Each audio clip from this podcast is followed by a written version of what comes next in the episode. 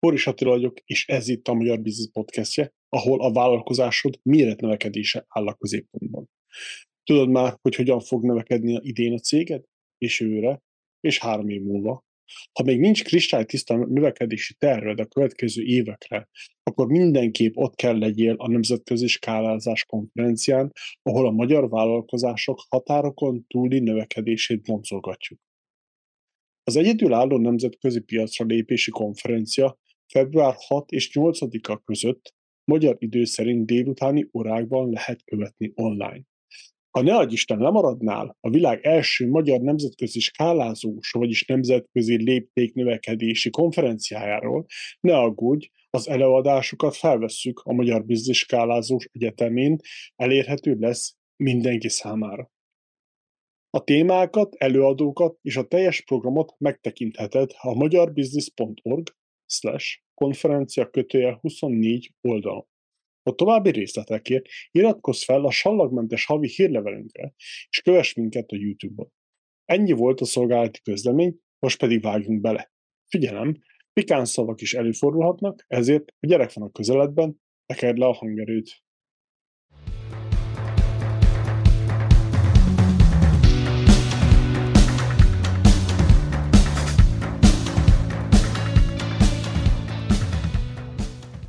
Jó reggelt, Magyar Vállalkozók, Furi Satila vagyok, és ez itt a Magyar Business Podcastje.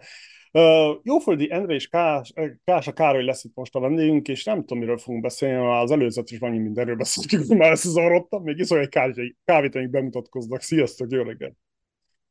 Szia, szia Attila, nagyon köszönjük a meghívást, úgyhogy kíváncsian várjuk, hogy merre kanyarodik majd a beszélgetés, és én is már több beszélgetésedet meghallgattam másokkal, és nagyon érdekes, meg informatív volt.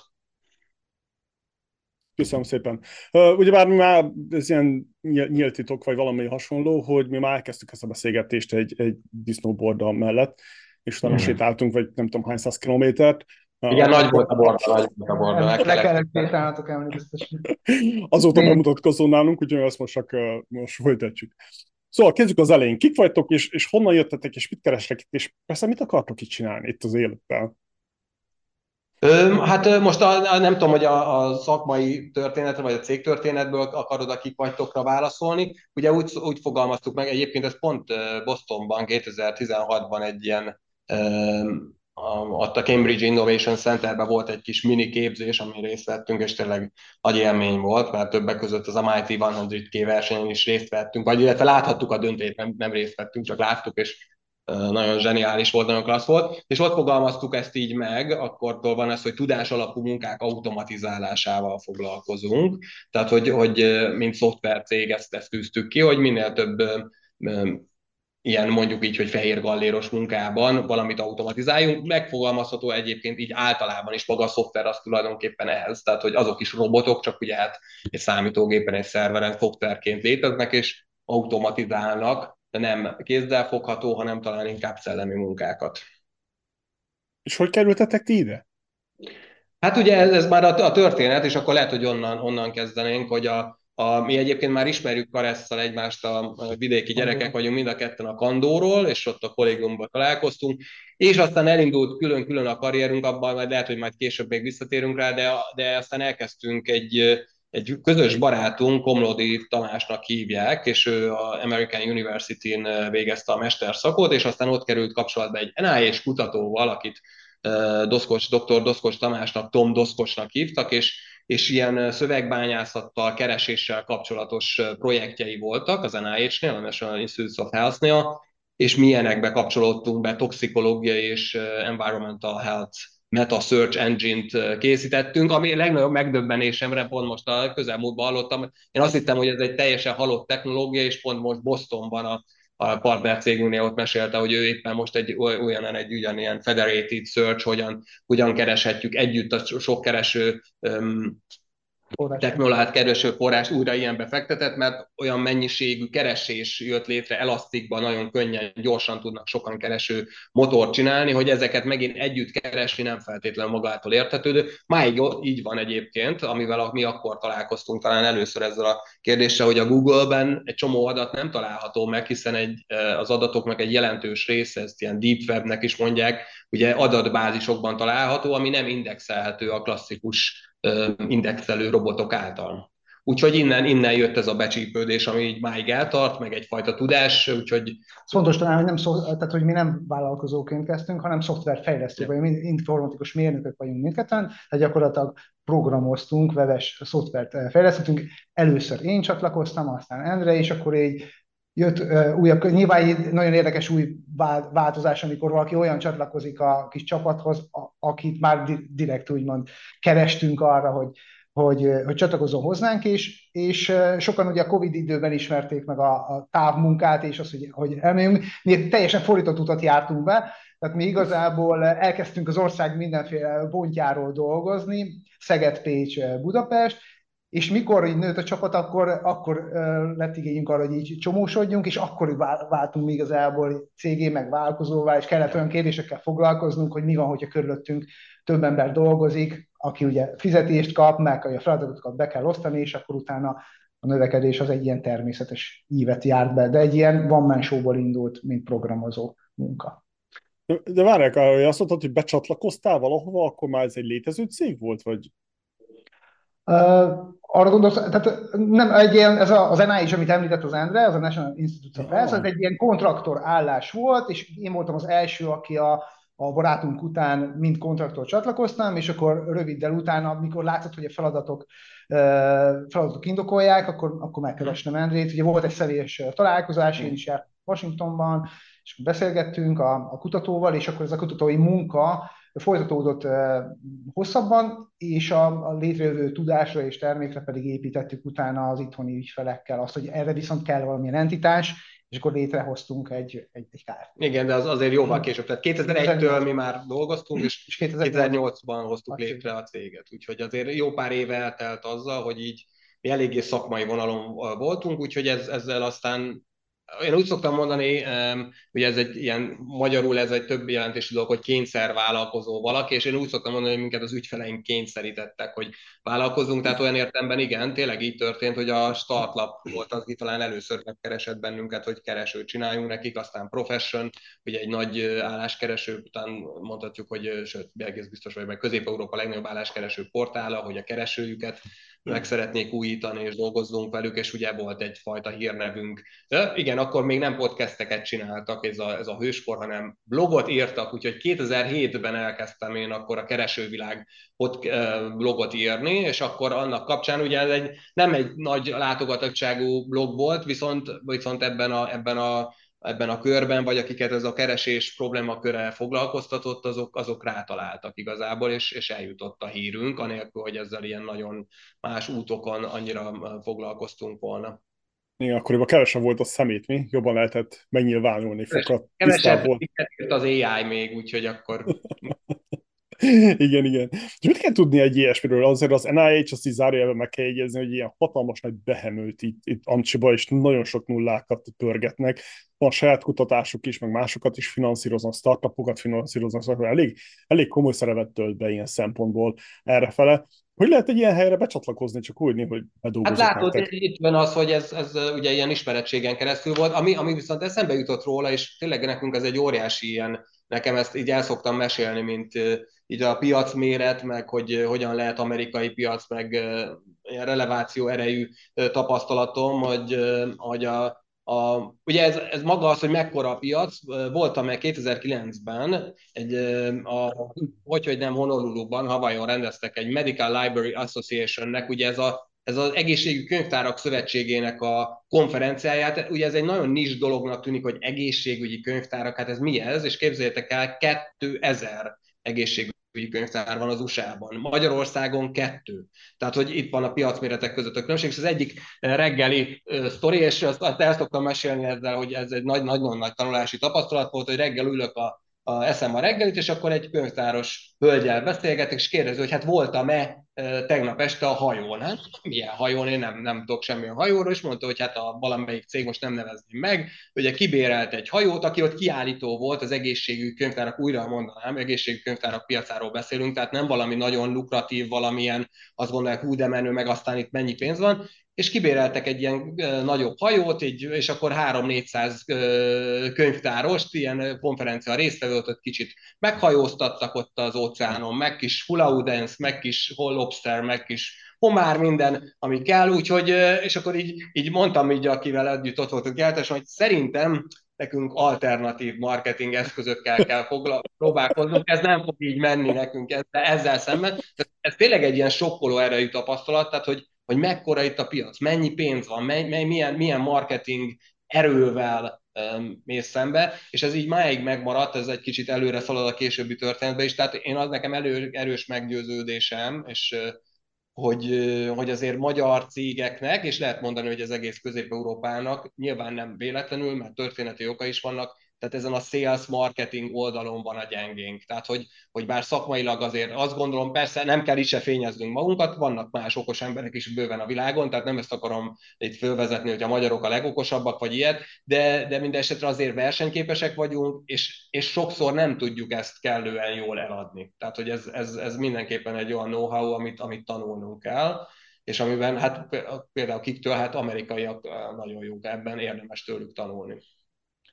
És ugye Igen, az, az, az a kapcsolat még talán, hogy a személyesen is, hogy mennyire így van, hogy, hogy, hogy, ez, hogy ezt tanulni kell. Ugye egyikünk sem, alapvetően nem így egy ilyen vállalkozói gyökérektől indultunk neki a karrierünknek. Tehát az, az, az néhány első év, hogy az, az inkább egy olyan volt, hogy a történésekre reagáltunk, tehát nem, nem tudtuk még, semmi fogalmam nem volt nekem informatikus fejlesztőként, hogy marketing, meg sales, hogy ezzel hogy kell foglalkozni, kapcsolatépítés, meg hasonlók. Az inkább ez egy történ, történés volt, és és nagyjából ez a, ez a szerencse faktor, ez itt megvolt, és akkor utána kellettek évek, mire elkezdtünk ebben tudatosak lenni.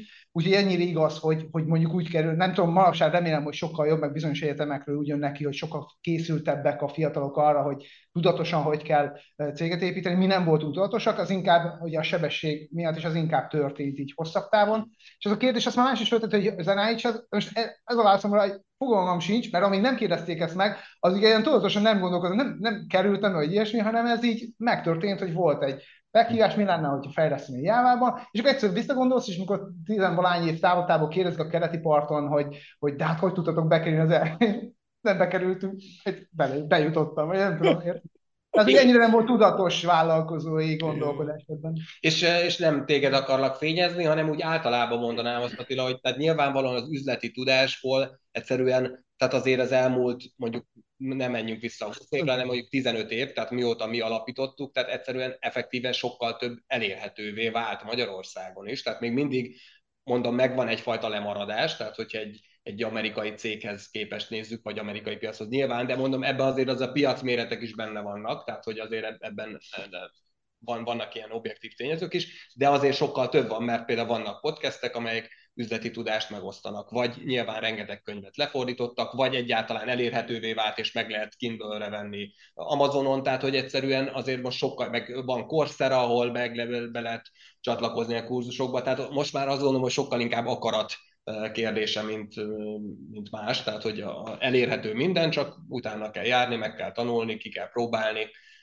Nyilván a tőke helyzetben azért máig is vannak különbségek, tehát hogy amikor azt mondjuk, hogy itt mit tudom én, itt azt mondják, hogy egy millió dollárral próbálnak mondjuk neki indulni egy startupnak, azt lehet, hogy Amerikába körbe röhögnék, hogy hát ez mire elég, hát hogy ez két hónap alatt vagy három hónap alatt elfogy, itt meg azt ebből próbálják mondjuk lábra állítani újabb startupokat, tehát más-mások egyszerűen a, a, a tőkebefektetési méretek is, és hát nyilván azzal azért nem könnyű egy nemzetközi versenyben versenyezni. Igen, az biztos. De itt honnan jött ez a, ez a ez a szándék, vagy ez a, ez a, ez a szikra, hogy ti egyáltalán jöjjetek ki Amcsiba, és itt nézzetek körül is, és csak egy, egyáltalán kijönni szakmai szemmel körülnézni, vagy bármilyen indokkal, de az, hogy kijönni, és nem ott ragadni. Hmm. Ez a szikra, ez az ablap gondolkodás, gondolat. Egy, egyébként tényleg valamilyen értemben meglepő a kérdés, mert, mert mondhatni azt, hogy itt mondjuk azért Közép-Európában elindulva nem feltétlenül az első és logikus következő piac, amire neki kell indulni, akár csak az általam elmondott történet alapján is, hogy milyen versenyhelyzet van, mert ugye nagy a piac, de óriási is a verseny. Ugye nekünk azért egy kicsit ebből a történetünkből is fakad, tehát hogy egyszerűen már volt némi, néhány kapcsolatunk. Egyébként ugye nyilván az angol tudásból is, hogy ezen, ezen, a, ezen a nyelven tudunk, és persze Nyugat-Európában is lehet angolul beszélni, de azért mindenki az anyanyelvén szeret elsősorban.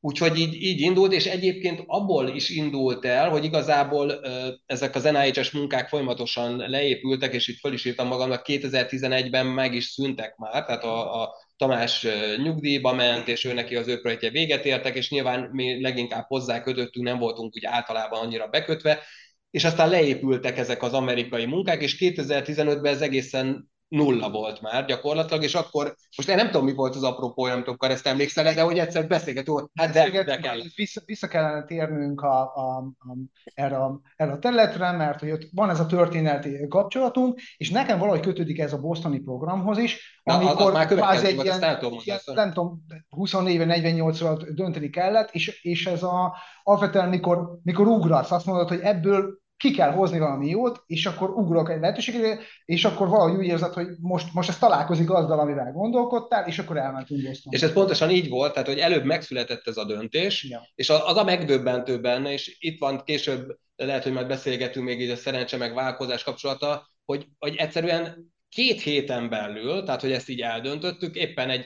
volt akkor is már nemzetközi projektünk, az egy a Bécsi Műegyetemmel együtt csináltunk egy ilyen medical Multilingual Medical Semantic Search projektet, ebben például a University of Sheffield, meg King's College London, tehát nagyon neves szereplők voltak meg mi, mint magyar KKV-ként benne, és, és éppen Londonban ott voltunk egy ilyen projekt meetingen egy kollégával, a, és akkor, akkor csak hívtak egyszerűen a, a, a Magyarországról, hogy, hogy nagy baj van, mert lesz Bostonban egy ilyen képzési program, és hogy a startupoknak, Hát mondtam, hogy mi nem vagyunk startup, mi egy, egy KKV vagyunk, tehát nem, nem, nem elsősorban termékorientált, nagy növekedésű cégként, tehát mi magunkat sokkal inkább KKV-ként definiáltuk akkor is, és azóta is magunkat.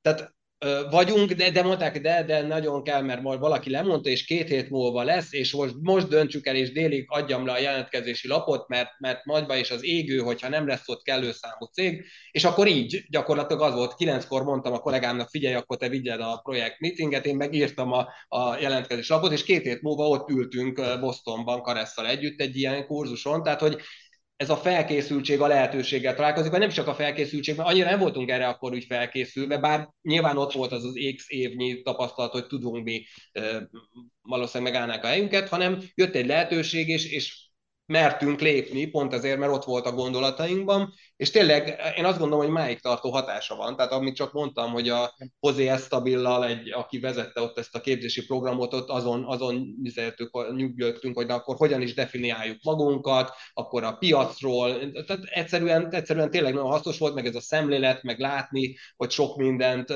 akkor körülnéztem például hogy milyen ilyen nyelvtechnológiával, ugye mi, mi mondhatjuk így általában véve, hogy ezt Natural Language Processing, vagy Text Analytics-nak nevezik ezt a szövegbányászatnak, szöveg analizálásnak ezt, a, ezt az AI területet, amivel mi ugye kezdetektől foglalkoztunk, már ugye gyakorlatilag 2001-től, ami most nyilván a ChatGPT meg, meg generatív nyelvi modellek kapcsán most nagyon divatos lett, de ez, ez, ez már egy, ugye egy régi területe a, a, az AI-nak, az informatikának, és hogy, hogy kik foglalkoznak még ezzel, és, és például rátaláltam egy cégre, és azért ennek már tényleg történelme van, akivel akkor nem is sikerült találkozni, már itthonról hívtam föl, aki egyik legnevesebb képviselője volt ott Bostonban, a, a, a, a szerintem megnevezhető Basis Technology, és, és máig máig, máig egy partnereink lettek, sőt, most azt mondhatom, hogy talán, talán a leg, legkomolyabb partnerünk, és, és tényleg nagyon büszke vagyok arra, hogy így egy mondatba berakhatom, hogy mondjuk egy projektben a, a, a Basisnek, illetve most már Babel Street megvásárolt egy egyel nagyobb amerikai cég. Babel Streetnek a, és a Precognox a kollégái dolgoznak együtt, és egy hívásban ott vannak kollégák. Bostonból, Kaposváról és Tel Avivból. Tehát azért ezt a három várost így egy mondatba, egy valid módon beletenni, szerintem nem van egyszerű. Tehát hogy én ezt tényleg bátran mondhatom, hogy büszke vagyok erre, büszkék vagyunk rá, meg büszkék lehetünk a együtt, hogy, hogy ez így létrejött, és, és van, és, és akarunk tovább menni ezen. Azért is voltam, ugye akkor találkoztunk egymással is Bostonban, mert ővelük találkoztunk, és, és hogy tényleg egy ilyen, ilyen bizalmi kapcsolat, és ez, ez, a, ez az ő szoftverük a, a, a világ egyik vezető Text Analytics API-ja, a Rosett tényleg nagyon-nagyon sok nagyon komoly szervezet használja. A névkeresésben ez, ez világszínvonalú technológia, mondjuk az amerikai határellenőrzésben is ezt a névkeresési szoftvert használják, szóval és ezt, ezt mi is tudjuk megoldásokba vinni, szóval hogy, hogy Szóval nagy utat tettünk meg, és az, az benne volt mindenképpen, igen, jött egy lehetőség, és azt mondtam, most, most reagálj, most, most lépjél. Mersz, meri vagy nem meri, vagy nem tudom, volt valami azt hiszem milyen műsorra amit nem néztem, csak a címét láttam a, a tévében, szóval, hogy, hogy, hogy ilyenkor a lehetőségekre lépsz és ebben, és én valahol itt a stratégiát ebben látom, tehát hogy nem feltétlenül az, hogy fú, valaki látja előre a jövőt, a stratégia abban segít, hogy tudjad, hogy melyik lehetőségre kell igent mondani. Tehát, hogy igazából vagy nagyon örültem neki, egy, egy, én rendszeresen gyakorlom, hogy kollégákkal ebédelek, így, tehát egy-egy embert hívok meg, így Na, és akkor az egyik kollega mondta, hogy hát igen, valamiről beszélgettünk, és hát igen, úgy, ahogy mondtam, hogy, a, hogy a, olyanok ezek a lehetőségig, így a sales dologról beszéltem, hogy hát mondjam, esőt nem tudunk csinálni, de azt meg tudjuk tenni, hogy amíg nem esik az eső, még kiviszünk, még tíz vödröt, még nagyobb vödröket rakunk és kitesszük, és amikor esni kezd az eső, akkor aztán viszont megtelik, és ez több hónapja, nem tudom, hogy emlékszel, több hónapja mondtam egyszer, amikor így a mert most azért ez egy, ez egy lassabb időszak, úgy látjuk a piacon mindenképpen így globálisan is, de Magyarországon pláne, hogy, hogy, hogy igen, nem tudok esőt csinálni, de vödröt kivinni, még tizet, meg kölcsönkérni még a szomszédtól is, és hozzá meg a fürdőkádat is kitoljuk, és akkor hadd jöjjön az eső, amikor es, esni fog. Ez, minden rossznak vége lesz egyszer, és addig kell készülni. Lehet agyat tágítani, vagy kapcsolatokat építeni, akármi. Igen, az előző, az előző két kérdésem abból indult ki, hogy ugyebár azt tetszik az a történetetekben, hogy a gondolkodásmód és a kitartás. Hogy tudtátok, hogy nagyjából mit akartok, az, hogy már eleve külföldre, ilyen távra, távoli piacra kacsingatotok, ez már egy, egy wow. A többiek esetleg ellátnak, mint tudom, vidéki városból ellátnak Budapestig, vagy Budapestről Bécs, olyan hasonló, esetleg Németország, ez alapján, amit én hallottam. Csak akkor kb. Így, ez így bezárul a világ, nincsen több, nem, a többi az nem elérhető, vagy nem tudom, ilyen furcsa. És tényleg az, hogy a kitartás. Csak az, az ilyen a kettőnek a kombináció, ott van, hogy tényleg egy ilyen amerikai piacra ki, kijönni nem nagy vasszizza. Ezt tényleg kell gondolkodni, el kell, kell dolgozni rajta, utána nézni a dolgoknak, és nem, meg angolul kéne tudni. Igen, ugye ebben, ebben mi még az a generáció vagyunk, ugye én, én is én 75-ös vagyok, Kareszte 74, 74 hogy, hogy azért mi még, tehát én is inkább felnőttként tanultam meg, tehát ez a csodálatos zselici kiejtésem azért érezhető máig is, tehát a gyerekeim mosolyognak rajtam, de, de nyilván megtanultam viszonylag jól kommunikálni, meg a bátorságot összegyűjtöttem ehhez, úgyhogy, úgyhogy azért ez, ez jár a út. Szerencsére a fiatalabb generáció, az újabb kollégáknál már sokan kifejezetten, kifejezetten nagyon jól beszélnek, úgyhogy persze ez, ez, ez, ez, ez mindenképpen elég. Csatlakozom kell abban, hogy, hogy, hogy ez viszont kell az, kicsit az USA helyzetének ilyen pozitívuma, hogy, hogy van egy fogadókészség, akarnak érteni. Tehát nagyon, nagyon fontos, hogy akarnak érteni, és nem azon megy a szőrözés, hogy most ilyen elitista alapot. Tehát nem beszélek jól angolul, de, de az az élmény mindig megvan, hogy, hogy nyitottak rám, és senkit nem érdekel, nem akar kijavítani, hanem akar, akar velem beszélgetni, és meg akar érteni, hogy mi a történetem. Én pedig, én pedig szeretek jól figyelni, és, és, és azt, hogy egy teljesen más kultúrában valaki mit tapasztalt, és ő is meséljen róla. Úgyhogy Úgyhogy az angolunkat az tényleg bátran, ez nem ilyen átszerénység, mi bátran szabadkozunk ez ügyben, viszont akik meg sokkal tökéletesebben beszélnek, ott, ott az a különbség, hogy ez a mersze, és ugrasz és mérsze, és akkor beszélsz el. Úgyhogy igen, ez... igen. igen, ugye bár kicsit kitérjünk erre, hogy ugye másképp működik az amerikai piac, mint az európai piac. Amerikában nagyon fontos szerepet töltenek be a, a bevándorlók, a migránsok. Erre jól kidolgozott kulturális csatornája van, ha lehet ezt így mondani, mert hivatalosan nagyon nehéz és nagyon bonyolult a, a rendszer, viszont ez ilyen természetes folyamat, hogy átjönnek a határon, elkezdenek dolgozni valahol, és akkor mit olyan százból vagy ezerből lesz egy milliómos, egy milliárdos, miközben eltartják magukat, és, és jobban élnek onnan, ott, mind ahogy, onnan, onnan, ahonnan jöttek. Mint viszont Európában ez fordítva volt legalábbis nagyon sokáig, hogy nem beszélted jól a németet, kinéztek téged, volt egy osztálytársam, kint volt németben, tizenvalány év után találkoztunk, és még mindig kinézték, mert nem beszélt tökéletesen németül. Ugyanez van, ugyanez van például az olaszoknál, és szóval ez ilyen természetes. Itt másképp működik a dolog, úgyhogy ez a, ez a befogadás sokkal nagyobb, sokkal nagyobb, mint Európában. Biztos, biztos hogy ez egy, egy, egyben a, tehát az amerikai versenyképességnek, innovációnak biztos, hogy az egyik titka is. Tehát, hogy, hogy ez a folyamatos befogadó szemlélet, hogy akik szerencsét próbálnak, akik és nyilván akár egészen tudatosan. Ja igen, a, a, a múltkori amerikai útnak egyik másik apropója az a Neumann konferencia volt, hogy például ez a 15 magyar, akiket ugye marsiaknak is hívtak, a, a, ugye, mint földön kívüliek, ez a, ez a, ezek nagyon okos tudósok.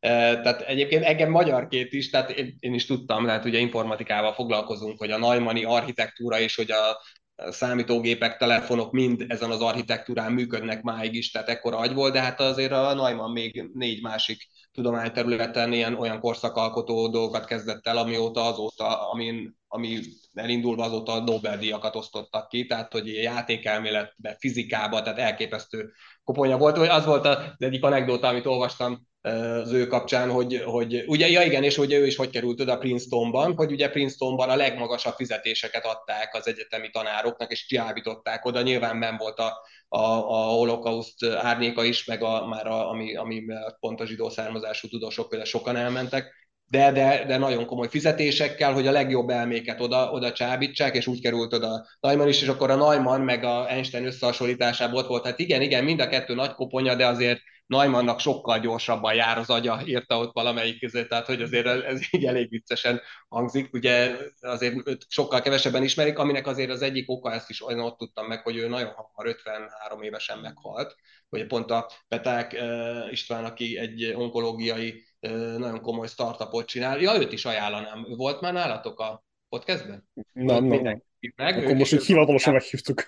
Meg, hivatalosan István, úgyhogy várunk, hogy, hogy, hogy, hogy, igen, rákba halt meg sajnos, úgyhogy ha még egy 20-30 évet már simán tudományban el lehet mozogni jól 70 éves korig, akkor még lehet, hogy még történt volna még, vagy három-négy nagy felfedezés, szóval elképesztő koponya volt, és hogy ezeket a, ezt az innovációs potenciál, tudást, research um, tudást, capability-t oda vonza folyamatosan Amerika, az, az, az én azt gondolom. Nekem van egy ilyen um, elképzelésem, és ez, ez az általános szabadabb társadalom felfogás miatt, én, én, én nekem ez a meggyőződésem, hogy ezért is egyébként vonzó számomra az amerikai piac, hogy hosszabb távon is én ezt versenyképesebbnek látom. Nyilván én egy kis ember vagyok, hogy erről ilyen nagyokat mondjak, de, de én, én, én ott, ott, ott ezzel nagyon tudok azonosulni, vagy, vagy szívesen vagyok, vagyunk a részesei.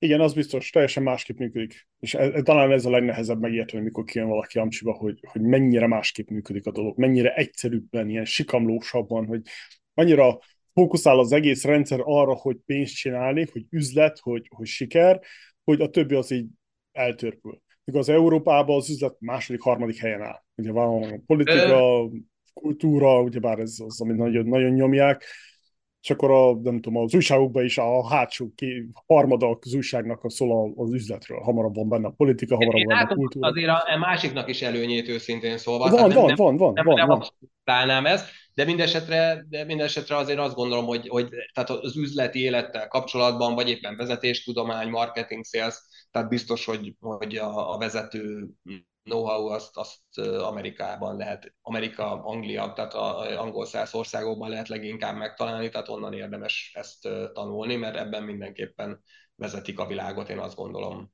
Igen, az biztos, hogy 10x éve...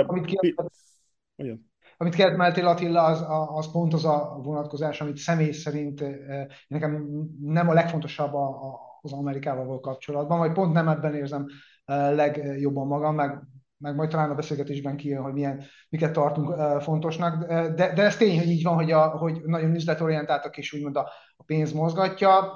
Ettől még tudunk együtt dolgozni, csak nem feltétlenül osztom a, motivációt, és közelebb áll hozzám az, az európai gyökereink alapján, az európai értékek. Egy, egy dolog most eszembe jutott, amit szintén mm. talán ez is szerintem még az első bosztoni, vagy egy második vagy harmadik bosztoni út alatt jött, pont erről, hogy ami nagyon tetszett, és igyekszem én is gyakorolni, úgyhogy nem tudom, hogy aki esetleg hallják, ilyen felhívásnak érzékelik. Tehát, hogy, hogy az nagyon tetszett, hogy gyakorlatilag egyszer bárki hajlandó veled találkozni. Tehát, hogy itt azért többször küzdök Magyarországon, sokkal egyszerűbb kisebb cégeknél is, hogy hú, hát az ügyvezetőig eljusson valami, és olyan, olyan, olyan egy, egy, egy norvég keresős startupnak volt, vagy egy kereső cégnek volt a vezetője, vezérigazgatója a fickó, akit, amit tudom én, a Microsoft 1 milliárd dollárért vett meg, de hát ez már vagy 8-10 éve volt, tehát azért akkor az nagyobb összeg volt még, és leült, hajlandó volt velem leülni, mit tudom én, 20 percet. Hozzáteszem, amikor, amikor látta, hogy a üzleti potenciálba, meg hogy, amire látta, hogy ez nem, nem lesz ebből valami nagy együttműködés, akkor nagyon gyorsan le is épített, tehát hogy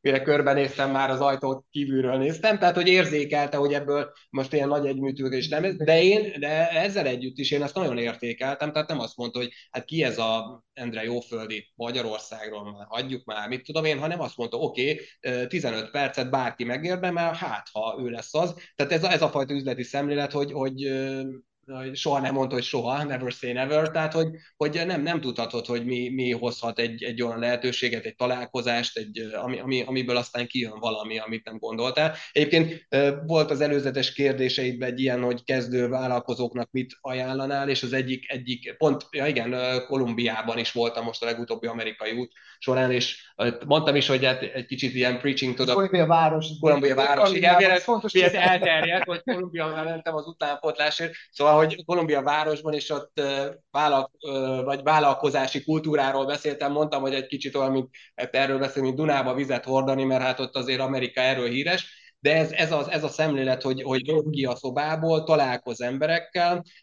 vagy ahogy most megfogalmazta egy, a, ú, most valamilyen Bálint, na ez égő, nem jut eszembe a neve, de tényleg abszolút ilyen networkingben nagyon nagy tapasztalatú egy idősebb úr, és kérdeztem, hogy Bálint mit mondanál tanácsként a networkingről, és azt mondta, hogy akkor kell csinálni, Endre, amikor nincs szükséged rá.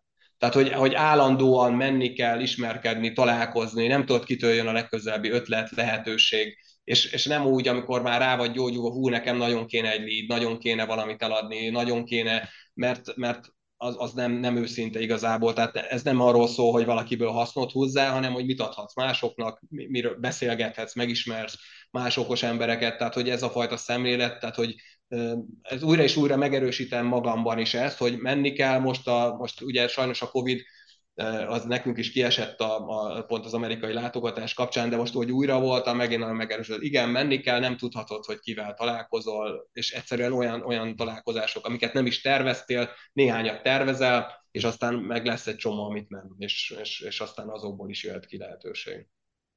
Igen, ezzel a találkozási kultúráról itt eszembe, hogy ez az asszonynak van a, a startupban dolgozik, és van ott egy befektető. A befektető az, amit Isten tudja hány nullákat forgat havonta, évente, nem, nem lehet tudni, de nagyon jól nyomja a csávó. És ő neki van egy ilyen stílus, amikor legelőször beszél valakivel, hogy azt mondja neki, hogy van 5 percet, hogy meggyőzöl arról, hogy kapjál még 15-öt. Yeah. És én akkor kb. Ez, erről szól az egész. Én, én erre egy fokkal homárosabb tudok lenni, nyilván nem ekkora nullákat forgatunk, úgyhogy persze könnyen beszélek, de, de igen, tehát hogy de valahol értető, és egyébként amúgy meg a másik oldalról azt az öt percet meg tényleg értékelendő, hogy valaki, valaki ugyan, és, és, és tényleg, tényleg Másik, ami, ami miatt szeretem még az amerikai, tehát ez a, ez a ilyen fajta kultúra, hogy, hogy igen, tehát győzzél meg, tudsz-e valami olyat, mint más nem, és akkor, akkor, akkor szóba állhatunk, akkor is, hogyha ha te egy kis magyar cég vagy. Ugye a, a, ez, ez, azért, ez azért valahol tényleg egyfajta nagy üzleti bizalmat, meg nyitottságot mindenképpen kifejez. Szóval ez, ez értékelendő. Ja, ez az, ez a, szerintem ez a, ez a lényeg az, ennek a sztorinak, hogy, hogy egy ilyen ember is képes neked adni 5 percet. Hm? De 5 perc igen. alatt viszont ott le kell vegyed a lábáról, le kell csábítsad, akármicsoda, lényegre kell törni. Hogyne, hogy... Ott nincsen csicsetelés, ugye már.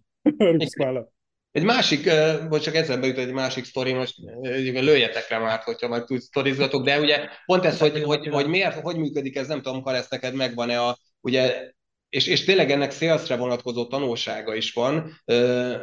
Talán először, amikor kapcsolatba kerültem egy nagyon jó kockázati tőkebefektető Magyarországon, a Kövér József, FreeTS Capitalnek egyik partnere, és ő, őtől beszélgettünk, hogy hát mondom, Józsi, hát miért, miért, miért van az, hogy csak egy, tehát nem lehet keves, egy millió eurót lehet csak kérni. Miért ne? Hát mert ha valakinek 50 ezer euróra van szüksége, hát miért nem annyit adtok? És akkor ő mondta azt el, és ez tényleg aztán minden másra is igaz, azt mondja, hogy ő mondjuk átlagosan 5-6 céggel tud komolyan foglalkozni, és azt mondja, hogy akkor viszont már nem mindegy, hogy mekkorák azok, mekkora méretűek, tehát hogy, hogy neki egyszerűen nincs értelme, és az igazság, ez az élet minden területén így van, mindenkinek van mondjuk így 5-6 projektje, és hogyha például sales és azt mondod, hogy hú, van egy nagyon jó, és telj, lehet teljesen jó az ötleted, szüksége lenne is rá, és így tovább, de mégis, ha ő neki van a tányérján, ahogy a, ugye az angol mondja, már 5-6 dolog, nem tudja oda tenni, mert, mert ő is egy ember, x órával, családdal, stb. mindennel, ő neki végre kell hajtani a dolgait,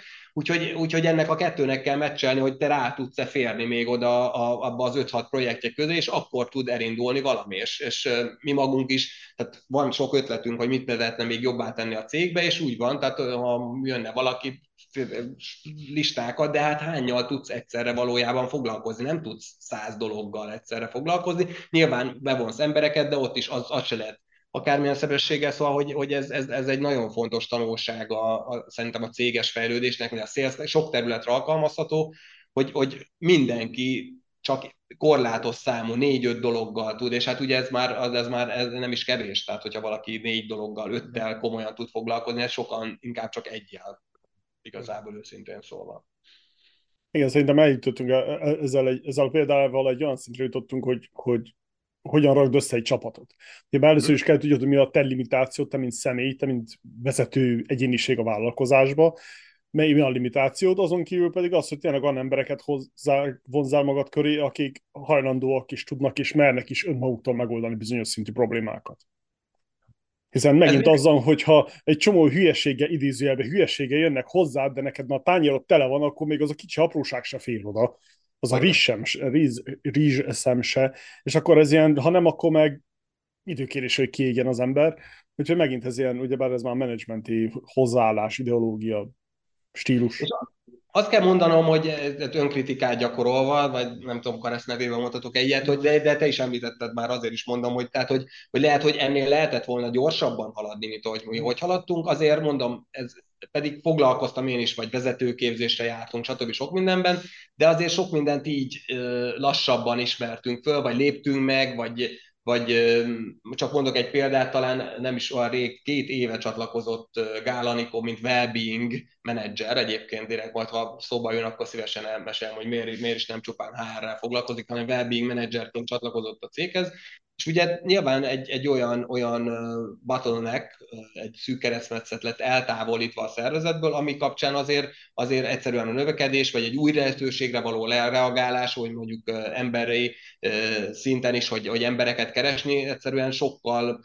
olajozottabbá vált, és tudtunk egy, most nyilván a mi skálánkon, de mi, egy, a, a mi skálánkon azért jelentősebbet nőni így az elmúlt két évben, jobban tudtunk reagálni új lehetőségekre. Nem mindegyik új lehetőség jött be ezek közül, tehát ilyet is átéltünk, és szerintem ez is új volt, tehát hogy volt egy irányunk, ami, ami, amit egy, egy lehetőség hozott, egy, megint egy ilyen találkozás, és úgy tűnik két év, vagy nem egy év tapasztalatán, hogy nem válik be, most én azt gondolom, hogy ezzel együtt is, tehát most ezt a mérleget még most itt live vonom meg, mert ezt még így Karesznak sem mondtam, tehát hogy, hogy igazából tehát én azt gondolom, hogy semmiképpen se rosszabb, mint hogyha meg, meg se próbáltuk volna. Tehát mert lehet, hogyha nincs, nincs ez a lehetőség, vagy nincs benne Anikó a szervezetben, és igen, nem tud, mi se tudunk százból százat lőni, és mi nem minden teli találat, de egyszerűen mégis több lehetőségre tudunk most így reagálni, mint, mint, mint mondjuk két évvel ezelőtt mernénk, és megmaradt ugyanaz a tanulság egyébként, hogy,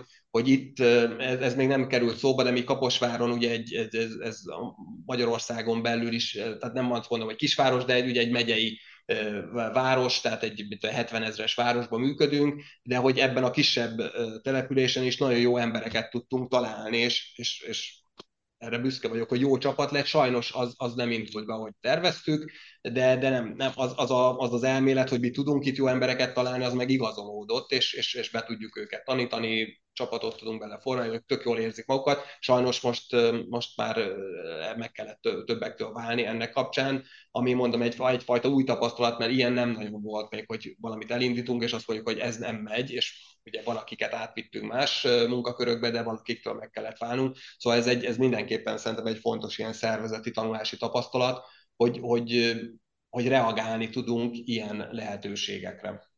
Igen. Igen, ugyebár szerintem itt megint egy nagyon érdekes alapelvet vagy, vagy ideológiát érintettünk, hogy a munkavilágában, a vállalkozó világban nem az a fontos, hogy milyen gyorsan haladsz, hiszen mindig lehet gyorsabban halaszni, de, az biztos. De mihez képest, ugyebár? Mert azt nem tudod, hogy mi a csúcssebességed, de addig nem, el nem éred. Szerintem inkább arra kell fókuszálni, hogy sose álljál le. Az, hogy, hogy vannak, mindig lesznek olyan időszakok, mint például most is van, vagy mióta Covid kitört, azóta több is volt, hogy egyszerűen csak az élet osztal nekünk a, a pofonokat. Hogy a Covid, hogy a infláció, hogy energia, hogy most háborúk, szóval tényleg úgy néz ki, csak a szarné jutott nekünk, bocsánat, de elég, elég sötétnek látom egyenlőre a világot. Viszont ilyenkor is az a kérdés, hogy mit tudsz csinálni. Ugye Igen, például a networking amit említettél. Hogy, hogy igen, ez a sosem, olvasni. Sosem, nálunk is jellemző, és, itt hagyd említsem meg, hogy ketten, ketten ülünk most, most így, és szerintem most sokat segít, hogy, hogy ezt nem egyedül, én, vagy én személyesen tudom mondani, hogy ez az egész sokkal félelmetesebb, meg nehezebbnek tűnne nekem, meg lehet, hogy bele sem vágok, hogyha, hogyha minden szerepkörben nekem kell. De lehet, hogy amikor egy kicsikét éppen, éppen nekem nehezebb, akkor Endre indul meg, akkor ő inspirál, akkor, akkor én is utána megyek, és akkor, ahogy mondtad, hogy, hogy mindig mozogni, az sokkal fontosabb, és, és figyelni, és állandóan csinálni, mint hogy valamilyen például sokkal gyorsabban sokkal gyorsabban menni előre.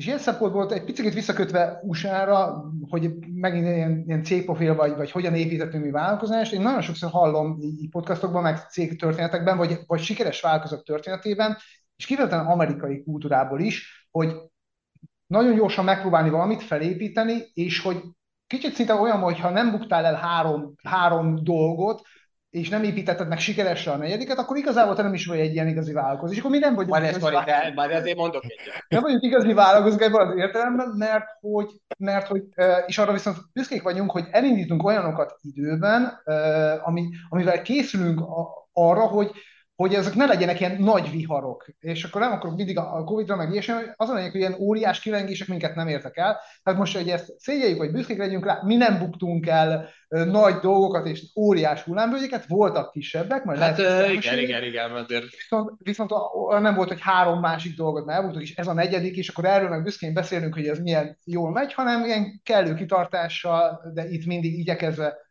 figyelni, visszük ezt az egy vállalkozásunkat. Amit, amit azért, azért ilyen projekt, projektben meg abszolút, tehát idén volt egyébként sajnos az egyik legnagyobb bukónk, pont egy amerikai ügyféllel, aki ilyen startupos ügyfél, és hát ugye a pozitív szkenárió az, hogy a, a, a projekt felét kifizették, ez a jó olvasata a történetek, a másik felé, hogy meg a felét nem, és azért ez egy jelentős összegű volt a mi árbevételünkben, tehát idén több mint 10 százalék kos bukót jelentett ez, tehát ez így most így évvégén így eléggé hiányzik, de abszolút megint csak, hogyha nagy képet nézem, tehát hogy, hogy azért volt abszolút hozadéka is, meg tanultunk belőle, tehát hogy ezek azért nem elkerülhetők, az biztos. Vagy másik ilyen nagy amit megéltünk, az, az mondjuk úgymond túléltük. Hozzáteszem azért persze, tehát ebben a, a, ebben a felállásban, hogy nem, nem termékorientált, nagy növekedési potenciálú megközelítésben, nem inkább mint, mint, enter, mint, mint vállalkozás építjük, ugye, meg projekt alapon,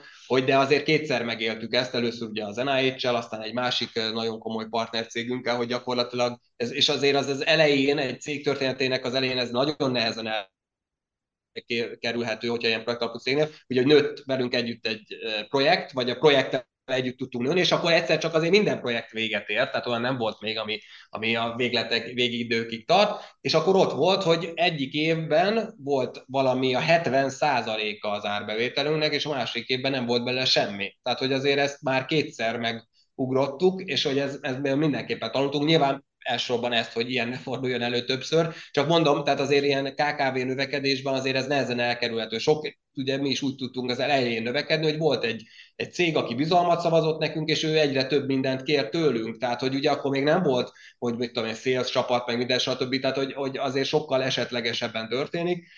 Még most is ugye, ahogy mondtam is, még mindig ez a talán a gyengénk, vagy ezen dolgozok leginkább, dolgozunk, hogy ez, ezen növekedjünk, de akkor aztán tényleg nehéz kérdés volt, és, és, és, és meg tudtuk, túl tudtuk élni. Van egy ilyen, ilyen túlélő képessége így a cégünknek, úgyhogy ez ilyen, ugye ezt um, most nem is jut eszembe, tehát, van, tehát ez, ez ugye ez a, ez a gyorsan változó környezetben, ez a fajta változó, alkalmazkodó képesség, egyébként szerintem ez, a, ez valahol, ami, ami, amit leginkább erősíteni kell egy cégen belül, mert, mert, mert egy csomó nem várható dolog lesz. Tehát, hogy amiket felsoroltál te is, hogy mik történtek az elmúlt években, hát mindegyikről de azt pont biztosan elmondhatjuk, hogy ezt nem vártuk. Ugye a mint a vízben, amikor a bácsi ugye nem, nem, nem, mindegy, nem akarok vicceket mesélni, tehát hogy, hogy amikor ugye az egész a repülőbe a nyakába is zúdult, azt mondta, hogy ezt már azért nem vártam. Lehet, hogy pont a te podcastedben mesélte el valaki egyébként innen szépen. Szóval, hogy, hogy bármi megtörténhet, és a nyakunkba borul, szóval, hogy, hogy akkor hogy, hogy akkor van-e, van-e ez a fajta rugalmasság, reziliencia, most jut, eszembe jutott ez, amit ugye nagyon, nagyon erős üzleti értékként fogalmaznak meg, hogy reziliens legyen a, a, a céget, hogy igen, hogy mondjuk ezért van, hogy lehet, hogy több üzletág, és azért mondom még, hogyha nem is sikerült ezt a új üzletágat elindít, vagy, vagy lábrájon, de megpróbáltuk, és volt még egy, és, és nyilván, hogyha ez, és, és, és azt mondom, hogyha ha, ha lesz ilyen lehetőség, akkor én azt gondolom, hogy megint megpróbálnánk, nyilván már átgondoltabban tanultunk belőle, tehát abszolút megvannak a tanulságai, de, de nem mondom azt, hogy át nem, akkor sose, és akkor ha mi pékek voltunk, akkor mindig pékek leszünk, szóval nem, nem így akarok gondolkozni róla.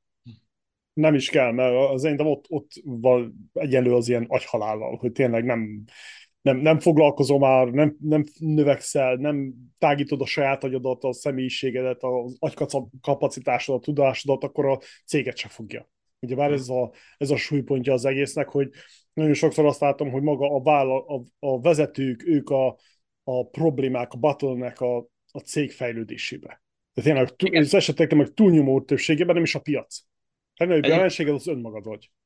A bottleneck egyébként egy olyan, nem tudom, hogy neked onnan volt-e meg először, ez egyébként ez, ez egy olyan, amit a, nekem a főiskoláról volt meg először, a számítógép architektúrákból a sima tanár úr beszélt a, a bottleneckről, a, a, neked nem emlékszel? Ez a processzorok szervez, a, ugye korszerű ő egyébként azért ilyen top 10 tudósa volt ennek a témának akkor a, a világon, a sima tanár úr, és ugye erről a korszerű számítógép párhuzamos végrehajtás, és igen, lehet azt mondani, hogy 20 végrehajtó egység, meg stb. lehet növelni a párhuzamosságot, na de ha van egy olyan bottlenecked, ahol csak az adat meg egy csatornán jön, akkor te oda rakhatod a 40 izé, akkor se fog történni semmi, és ez megint egy olyan alapelv, ami egy mérnöki alapelvként van megfogalmazva, de tényleg az élet minden területén jelentkezik, és ugye ezek közül ugye az ember a első, mi, mi vagyunk, tehát vezetőként, hogy én lehetek leginkább a gátja a, a, a, a cég fejlődésének, hogyha én magam elfelejtek fejlődni, volt egy tanárom, dr. Gary Johnson,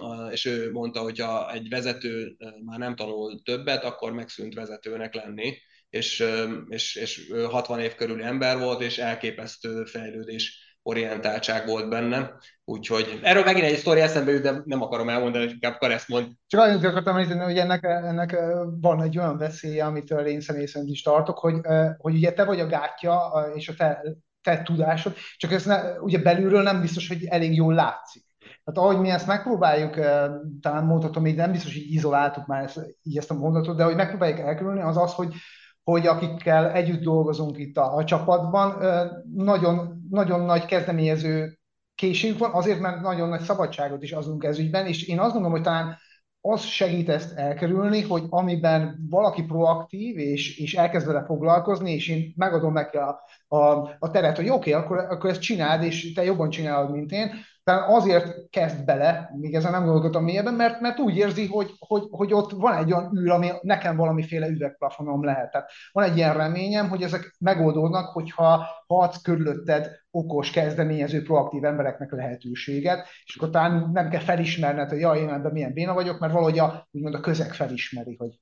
hogy ezt lehet jobban csinálni. És én ott kötnék ezt hozzá, hogy x évvel ezelőtt egy, egy budapesti konferencián a, a amit a, a Ustreamesek szerveztek. Volt itt egy nukleáris tenger alatt járó kapitány, David Market, ő egy ilyen tipikus amerikai egykönyves szerző van, ez a Ladder, Ladder of Leadership, a, a vezetés létrája, írt egy ilyen könyvet, és azóta is, tehát nem sok minden van a én ilyen minimalista az irodám, ez van nagyon nagy, és én mindig mutogatok kollégáknak, hogy figyelj, azon kell fölfele menni, és ez nem azt jelenti, hogy most izé vagy ilyen menedzseri kinevezés, hanem ez egy ilyen felelősségi vállalási leadership, vagy létra, amikor azt mondod, hogy igen, mondd meg, hogy mit csináljak, ez a legalsó, és eljutni odáig, hogy figyelj, én ezt javaslom, és ezt, ezt, ezt szeretném csinálni, és ezt, erre biztatok mindenkit, hogy, hogy figyelj, te gondolkozzál, tehát három gondolkozó ember sokkal jobb, mint kettő, és így tovább, tehát hogy azt szeretnénk, hogy mindenki ezen lépjen előre, és, és azért ebben sok jó megélésünk van, hogy valakik elkezdték nálunk, valaki, aki például manuális tesztelőként jött a céghez, és x év után most ő az egész QA csapatnak a vezetője, tehát és, és nagyon szépen kinőtte magát, vagy ugye a HR fronton, amit mondtam a Wellbeing Managerben is ezt éljük meg, hogy tehát olyan dolgokat többet tudunk egyszerűen mm, megtenni így, mint, mint és, és, és olyan bottleneckek, olyan szűk keresztmettetek lettek eltávolítva, Nyilván egyébként az ennek van olyanja, tehát hogyha a második, harmadik cégét csinálja az ember, akkor lehet, hogy igen, gyorsabban el tud odájutni, hamarabb tudja már, hogy kell csinálni. Most nagyon kíváncsian figyelem még pont pont ilyen szempontból a Seidler Balázsnak az új cégét, ugye, aki a Balabit egyik alapítója volt, és most újra nekivágott ez a logoló szoftver területén, Axosoft azt hiszem, vagy Axoflow, nem tudom mi a neve a cégének. Na, őt is érdemes megkívni. A, a, a business, ugye ők már eljutottak egy exitig, és nyilván sokkal nagyobb know-how-val tudja a másodikat csinálni, és, de hogy mondjam, ez, ez meg olyan, tehát hogy ez meg ezért elkerülhetetlen. Tehát Magyarországon most, most lesz, hogy aki na már másodszor fut neki, vagy már újra csinálja, vagy, vagy ugye, vagy csinálnak akár ilyen startup inkubátorokat, mint a, a Balog Péterék, tehát hogy, hogy um, ez, ez, és továbbadják szerencsére már ezt a vállalkozói meg startup tudást, úgyhogy, úgyhogy ebben azért igen, tehát van még hova fejlődni, nekünk is persze. Az, az mindig van, bár ez, ez nem olyan, mint a mennyezet, hogy ott van és kész, hanem ez ilyen örökké lehet. Ami érdekesség, hogy, hogy igen, ez, ez hogy maga a, vállalkozá, a vállalkozók, vagy a, vagy a vezetők, ők a bottleneck problem, hogy egyáltalán szembesülni kell arba, azzal, hogy, hogy ők a problémák.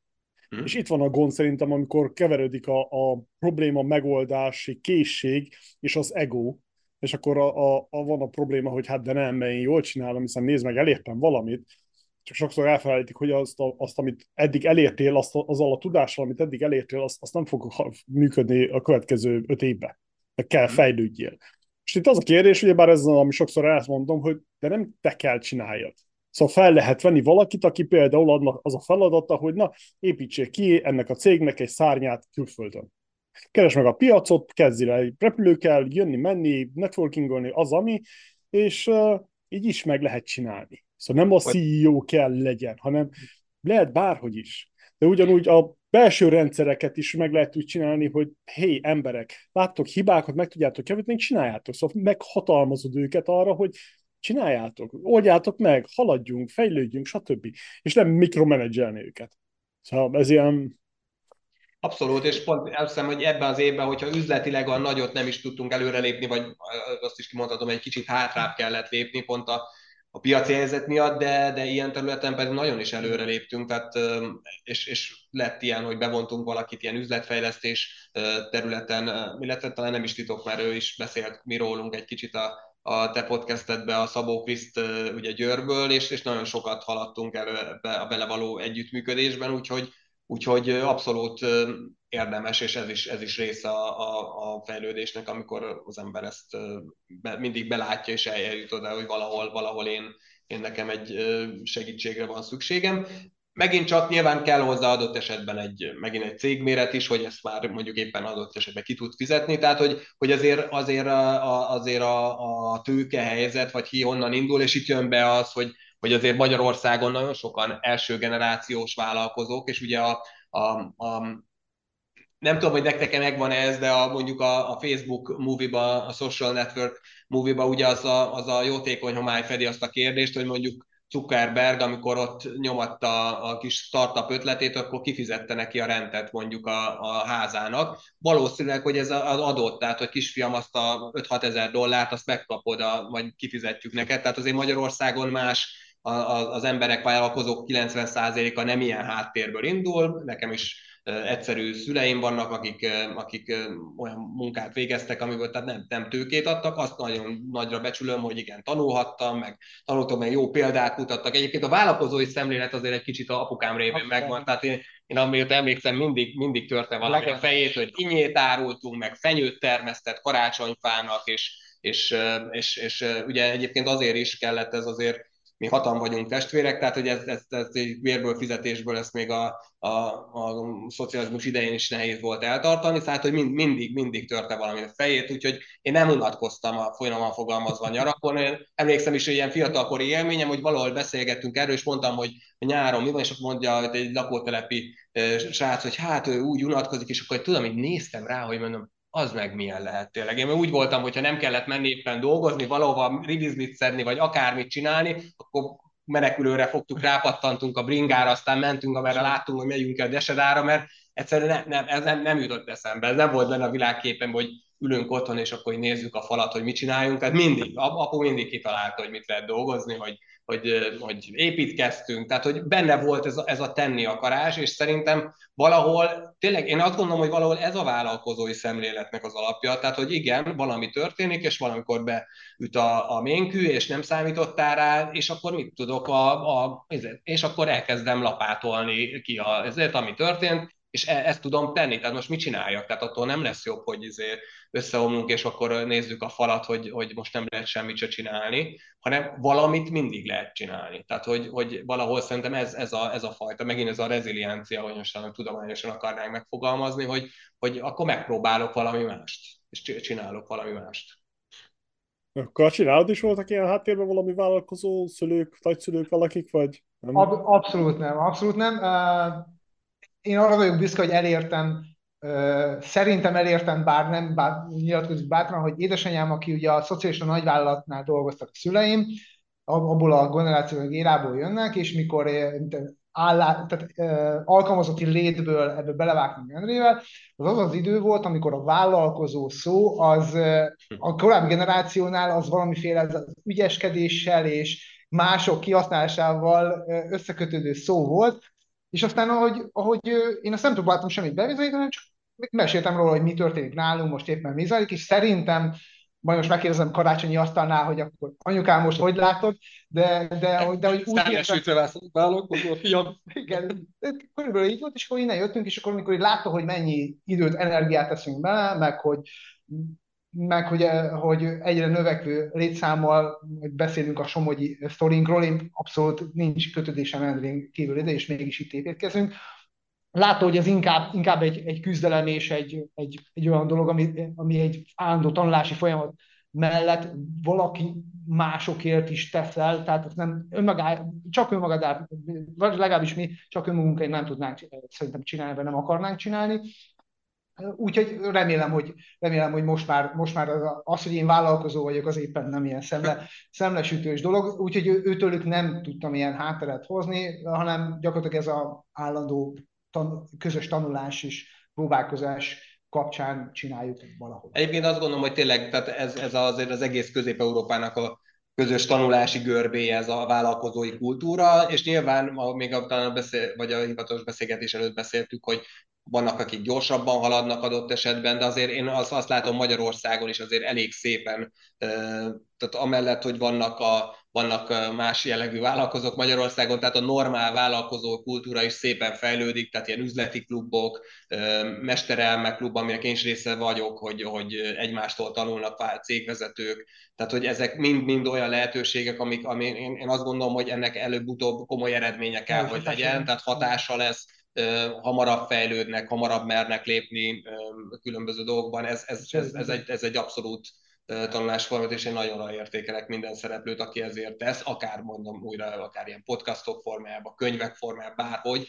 Tehát, hogy, hogy, hogy más, más sebességgel tud talán egy következő generáció haladni, ami a mindenképpen um, engem motivál. Uh, Karesz szóba hozta, nem tudom, akartad-e kérdezni, ugye, ez, ugye van egy érdekes vonatkozás a cégnek, már ugye szóba hoztam Kaposvárt, a Boston-Tel Aviv Kaposvár tengely kapcsán, hogy, hogy, hogy mi, mi, mi egy ilyen plusz motiváció itt nekünk, ezt hatoznak ide egy, egy fiatal vezető nőt, Kindli Ernát, akivel egy vezetőképzőn találkoztunk, ezt a közös élményünk, és Erna arról beszélt akkor, hogy a Google-nél, Google London irodában vagy hat éven keresztül ilyen menedzsment szinten volt már benne, és nagyon komoly beosztásban, de mégis hazajött Magyarországra, és elmondta akkor, hogy az a motivációja, hogy úgy érzi, hogy nem biztos, hogy az a az élete nagy dobása, hogy keresek még 10 millió dollárt a Google-nek, hanem inkább valami olyan, olyat akar tenni, ahol az ő személyes hozzáadott értéke, tehát hogy ő benne van vagy nincs, nagyobb hatása van, és akkor úgy lett előbb a Trezoriknek, ez egy magyar nagyon jó startup, akik ilyen titkosítás, ilyen titkosítású um, um, szoftvert csinálnak, lett a marketing és sales vezetője, majd ezt még extrémebb vitte addig, hogy most ő már évek óta a Bátor tábornak, ahol beteg gyerekek táboroztatásával foglalkoznak, lett az ügyvezetője, és azt gondolom, tehát hogy a Bátor tábor azt megcsinálta, amit csinált, abban a Kinley Árnának óriási szerepe van, hiszen egy olyan képességű, tudású vezető, ami, ami, ami úgymond sokkal nagyobb szervezetekben is megállna a helyét, de mégis ezt választotta, mert, mert azt mondja, hogy itt az én személyes hozzáadott értékem sokkal nagyobb, és van bennünk egy ilyen motiváció, amit ezt úgy mondod, hogy talán tőlem jött, és aztán ő is szívesen azonosul vele, ez, hogy, hogy ezt itt csinálni Dél-Dunántúlon, ami a, azért az Európai Unió, vannak ilyen regionális fejlettségi indexei, és hát sajnos, ezt nem tudom, hogy tudtad-e Attila, de a 20 legfejletlenebb régióból három Magyarországon van, ez Dél-Dunántúl, Dél-Alföld és Észak-Magyarország, tehát hogy, hogy és Dél, Dél, Dél-Dunántúl is egy nagyon elmaradott régió, ebben persze Kaposvári lokálisan kiemelkedik fölfelé azért, de mondjuk egy Dél-Somos, ez nagyon-nagyon fejletlen, tehát egyszerűen amit mi csinálunk, az a, az a megélésünk, hogy ennek a hozzáadott értéke sokkal nagyobb. Csak mondok egy nagyon kúrens mostani példát. Délelőtt itt voltak egy középiskolából, egy fonyódi középiskolából diákok, és megnézték, hogy milyen, milyen egy informatikai cég. Egyet, hogy van itt ilyen, tehát ez önmagában, és hogy az, az milyen. És tényleg az bátran mondhatom, úgyhogy Attila ezúton meg is hívlak, de ezt mondtam szerintem ott is, hogyha Magyarországra jársz, amikor hogy gyere le ide, és nézd meg, tehát hogy ez ez Bostonban is megállna a helyét, ez a mi irodánk, ahogy kinéz, ahogy működünk, tehát hogy, hogy olyat csinálunk, amit, amit itt sokkal inkább kilóg mindenből, ami körülötte van, és, és, és valami olyat ad, és tényleg eljöhet. Egy tanároknak csináltunk évi informatika tanára díjat Somogyban, és, és, és akarjuk motiválni az embereket, és, és tudjuk is, én látom, hogy, hogy azt mondja, na itt van, van valami, ami itt, itt, itt, itt is lehet valamit csinálni. Szóval, hogy ez, ez, ez a fajta hozzáadott érték, személyes hozzáadott érték, ez, ez számomra is sokat jelent. Ez, ez tetszik ebben, hogy, hogy tényleg ez a gondolkodás volt. Még mindig oda adok ki, oda, bocsánat, oda egyszerűsítem a dolgot, hogy gondolkodás volt. Hogy hogyan gondolkodsz. És tényleg az, hogy ti ott egy ilyen szintű valamit összetudtatok rakni idézőjelbe a semmi közepén, mert a körülöttetek nem igazán van hasonló, ez ilyen, és nem, nem itt a jó Isten is adta, adotta nektek a karácsonyfa alá, hanem erre saját magatoktól építettétek fel, és, és tudtátok csinálni, és semmi más, csak gondolkodás volt.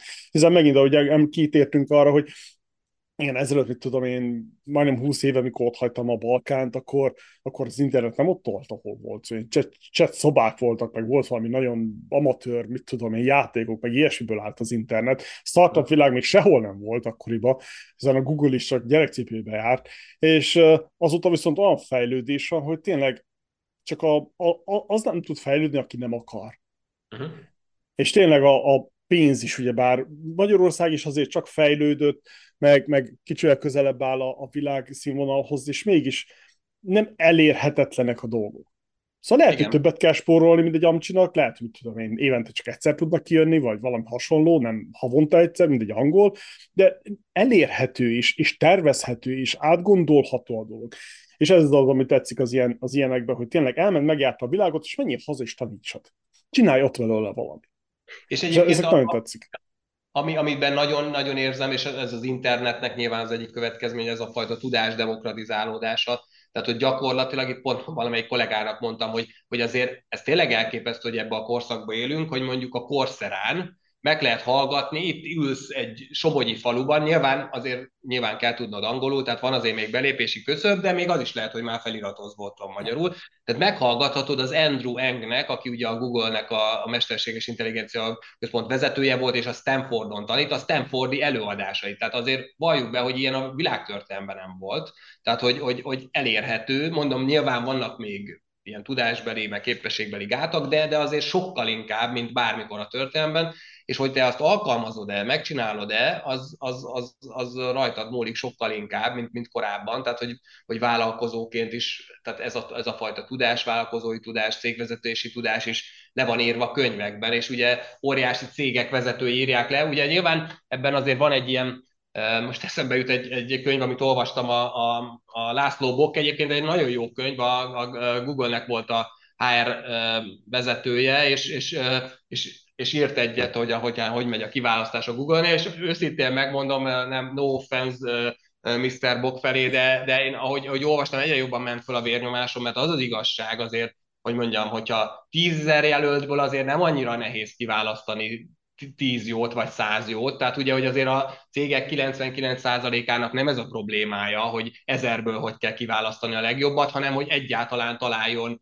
meg tudjon fizetni, stb., mert más, más skálán dolgoznak, más munkaerőpiacon vannak, akár amit mondtam, hogy mi nekünk ezért különleges, tehát mi ezen a lokálison vagyunk jobban, hogy, hogy hogy más-mással nézünk szembe, de nem akarok mögé bújni, ebből, én ebből a könyvből is tanultam dolgokat bizonyára, tehát nem, volt, nem mondtam, hogy na, én nem akarom elolvasni, csak hogy azért más, más a helyzet sokszor egy, egy másfajta háttérből, de ettől függetlenül még lehet nagyon, nagyon komoly tudásokat lehet megszerezni, vagy, el, el, vagy rájönni arra, hogy hát igen, igen, ezt nálunk így nem lehet alkalmazni, nagyon jó hangzik, de mi egyszerűen azért más, más piacon, más körülmények között vagyunk, és ezen tweakelni kell, ezt nem le, ezen, ezen állítani kell itt a beállításokon, de azért általánosságban valamit a gondolkodásmódból meg aztán mégiscsak lehet tanulni.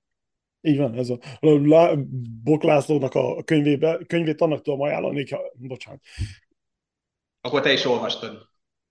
Igen, bizony, és azóta is próbálok rájönni, hogy beszélő még magyarul, vagy nem, de nem jövök rá az internetről annyira. Angolul olvastam én is, úgyhogy nem tudom el, el van bújva itt a nagyvilágban, hogy uh, olyan embereknek tudom ajánlani, akik azt hiszik, hogy ha van pénzed, akkor minden meg van oldódva.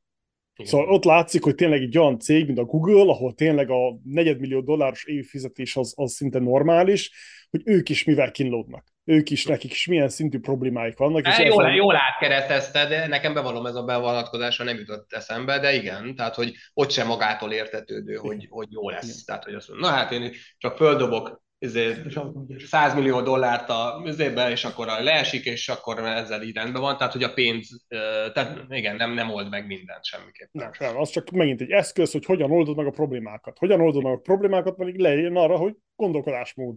Szóval tudom, hogy, hogy, hogy izének hangzik ilyen, ilyen Broken szó, record. Igen, meg szócséplőnek, meg hasonló, de tényleg ez, ez a, úgy látom, hogy ezt a mai vállalkozóknak ez a keresztmetszetük gondolkodásmód. Hogyan hm. oldják meg a problémáikat? Hm? Semmi másról. Igen. És az pedig megint csak úgy lehet, hogy egy, csinálod, pofára esel, ez természetes dolog, hiszen maga a valós életben hogyan vállalkozzál, ezt nem tanítják sehol, csak a való hm. világban, a valós életben. A másik pedig az, hogy tényleg kitartás, megismerjed önmagadat, ezek is megint olyan dolgok, amik nem, nincsenek, le, lejárunk az iskolába 18-20-30 éveket, attól függ ki mennyit jár, de mindent tudsz, csak azt nem, hogy ki vagy, mit szeretsz csinálni, mivel akarsz foglalkozni, mi az a terület, amit el, eltöltenél az életed következő 30 évét úgy, hogy mit tudom én, minimál bérem vagy.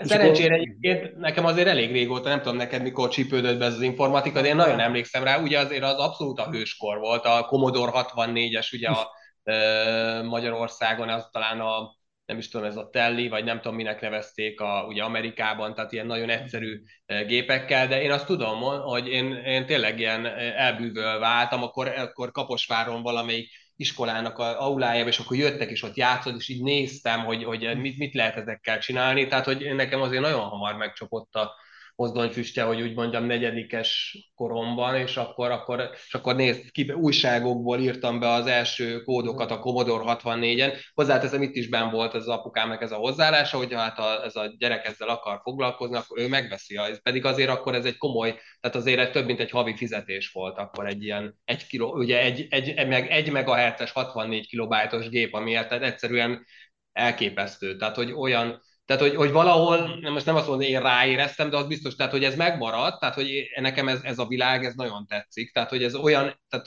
ez a, a, én úgy szoktam fogalmazni, hogy tehát az innovációnak a nagy része az elmúlt x évben valahol, valahogy szoftverhez kötődik, tehát hogy egyre inkább ezekben a kódokban, ezekben a mesterséges intelligenciának is nevezheted. Végülis minden szoftvert, mert valami, valami intelligencia le van oda programozva, és, és az, az, az ott egy ember helyett valamit csinál, tehát még hogyha nem is gondolkozik mindig, de hát az emberek nagy része se olyan sokat, ez mindegy, ez ilyen politikai kérdés. De a, tehát, hogy, hogy, ja igen, csak arra, mert valaki mondta, hogy hát, hogy hát sose lesz olyan kreatív a mesterséges intelligencia, mint egy ember, és akkor azért mondták, hát azért az emberek nagy része sem Leonardo da Vinci, tehát hogy azért mi se vagyunk annyira kreatívak nagyon sokszor, Szóval, hogy, hogy, hogy tényleg, tehát ez egy elképesztő világ, és olyan, olyan innovációs sebesség van, vagy valaki azt használta példaként, hogyha úgy növekedett volna a, a, a, a, mondjuk a repülésnek a fejlődése, mint ahogy az informatika, ugye 60-as években pont úgy 8 óra alatt lehetett New Yorkból Budapestre érni, vagy, vagy 10 óra alatt, mint most.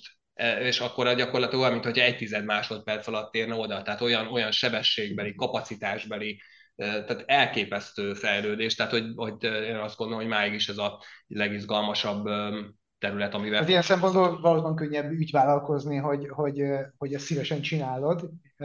Azt, amit, amit csinálsz, és valahogy a terület megigazolódott, hogy ez a szoftver világ, ez, ebben nem, hogy nem, hogy visszairány nincs, hanem gyakorlatilag exponenciális.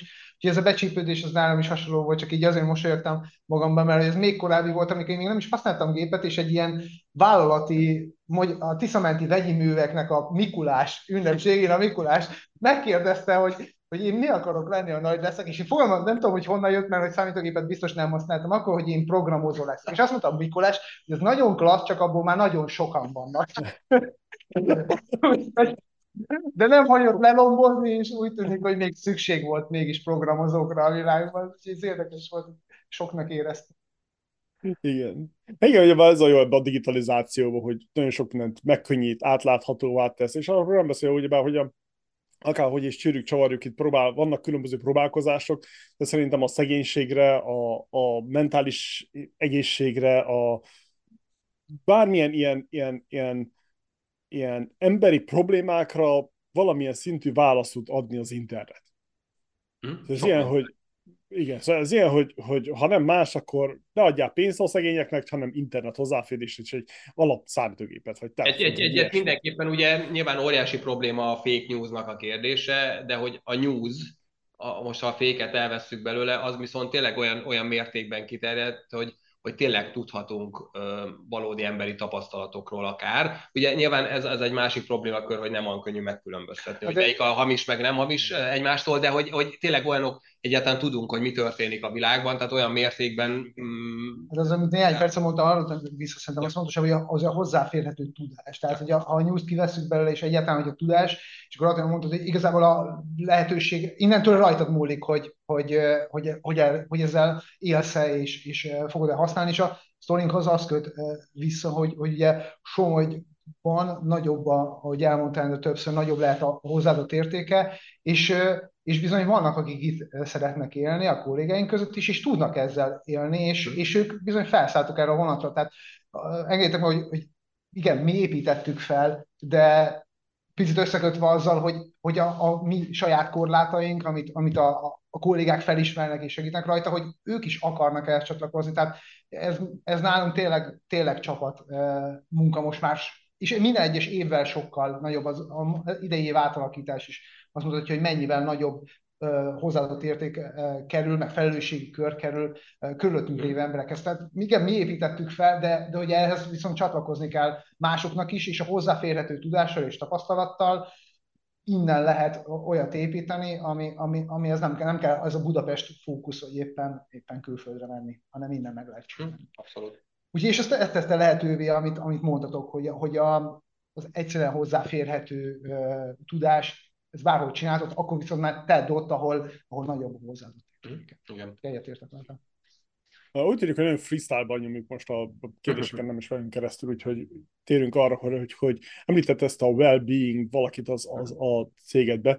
Éppen egy pár hete, vagy nem is tudom, napja beszéltem Gangel Péterrel, ő a bizalmi körnek az alapítója, meg hasonló, és náluk van egy ilyen, nála is van egy ilyen személy, egy hölgy, aki, aki tényleg az ilyen well-being-szerűséget csinál, és honnan jött ez az ötlet? Hiszen ez annyira kulcsfontosságú, mert éppen azt figyelem meg, hogy, hogy, hogy nagyon sok amerikai cégnél, akik, akik nem csak arra, nem csak egy számnak néznek tégedet, hanem azt veszik észre, hogy te egy komplex ember vagy, akinek vannak problémái, és behoznak valami külső segítséget, általában ez egy pszichológus, vagy valami trénert, valaki, aki kifejezetten erre szakosodik, vagy fél, félig meddig, hogy, hogy te, mint személy, tud valamilyen szinten menedzselni a problémáidat ahhoz, hogy minél jobb munkaerős legyél a cégen belül. Ez egy nagyobb trend, egyre jobban működik, és, és vannak példák, hogy ez működik, és, és nem tudom hányszor szorzóval működik. Ez honnan jött állatok?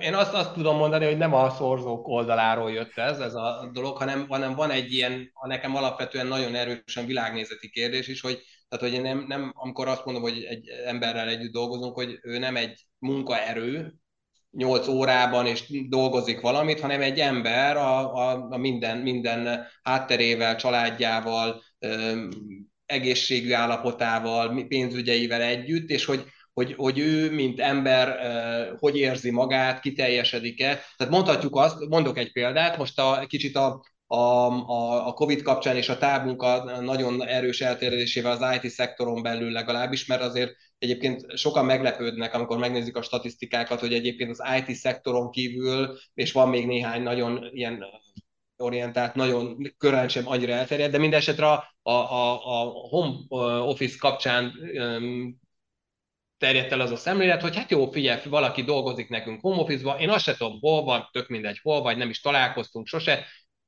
és hogyha nem, nem válsz be, akkor majd fölveszünk valaki mást, és megyünk tovább, és, és szenior embereket keresünk, mert úgy nem akarunk téged betanítani. Te, egy, te 8 órába végezd el ezt a munkát, és ennyi köztünk a kontrakt mondjuk, és, és ne zavar, ne idegesítsük egymást túlságosan. Tehát én, nekem ez őszintén szólva az alapvető világnézetemtől távol áll. Tehát én, én um, egyébként is ez valahol máshol felírtam magam a jegyzetbe, én eléggé megéltem így a 40 éves korom közül ezt az életközepi válságot, és akkor ez, a, ez több dolgot így megfogalmaztam az életem céljai közül, és írásban is, és leírtam többek között, hogy szeretnék néhány ember életére, életre szóló jó hatással lenni. Tehát, hogy engem érdekel, hogy mi lesz egy-egy emberből, és, és, és valahol látom ebben a kölcsönösséget, például most a, a, egy közelmúltbeli történet, hogy, hogy már gyakorlatilag egy évvel azon dolgozott egy kollega, hogy visszaköltözhessen Kaposvárra a feleségével együtt, és, és mert ott volt vele, hogy itt együtt velünk akar valamit építeni és csinálni, mert, mert itt, itt, itt, itt, itt látja, lát ebben.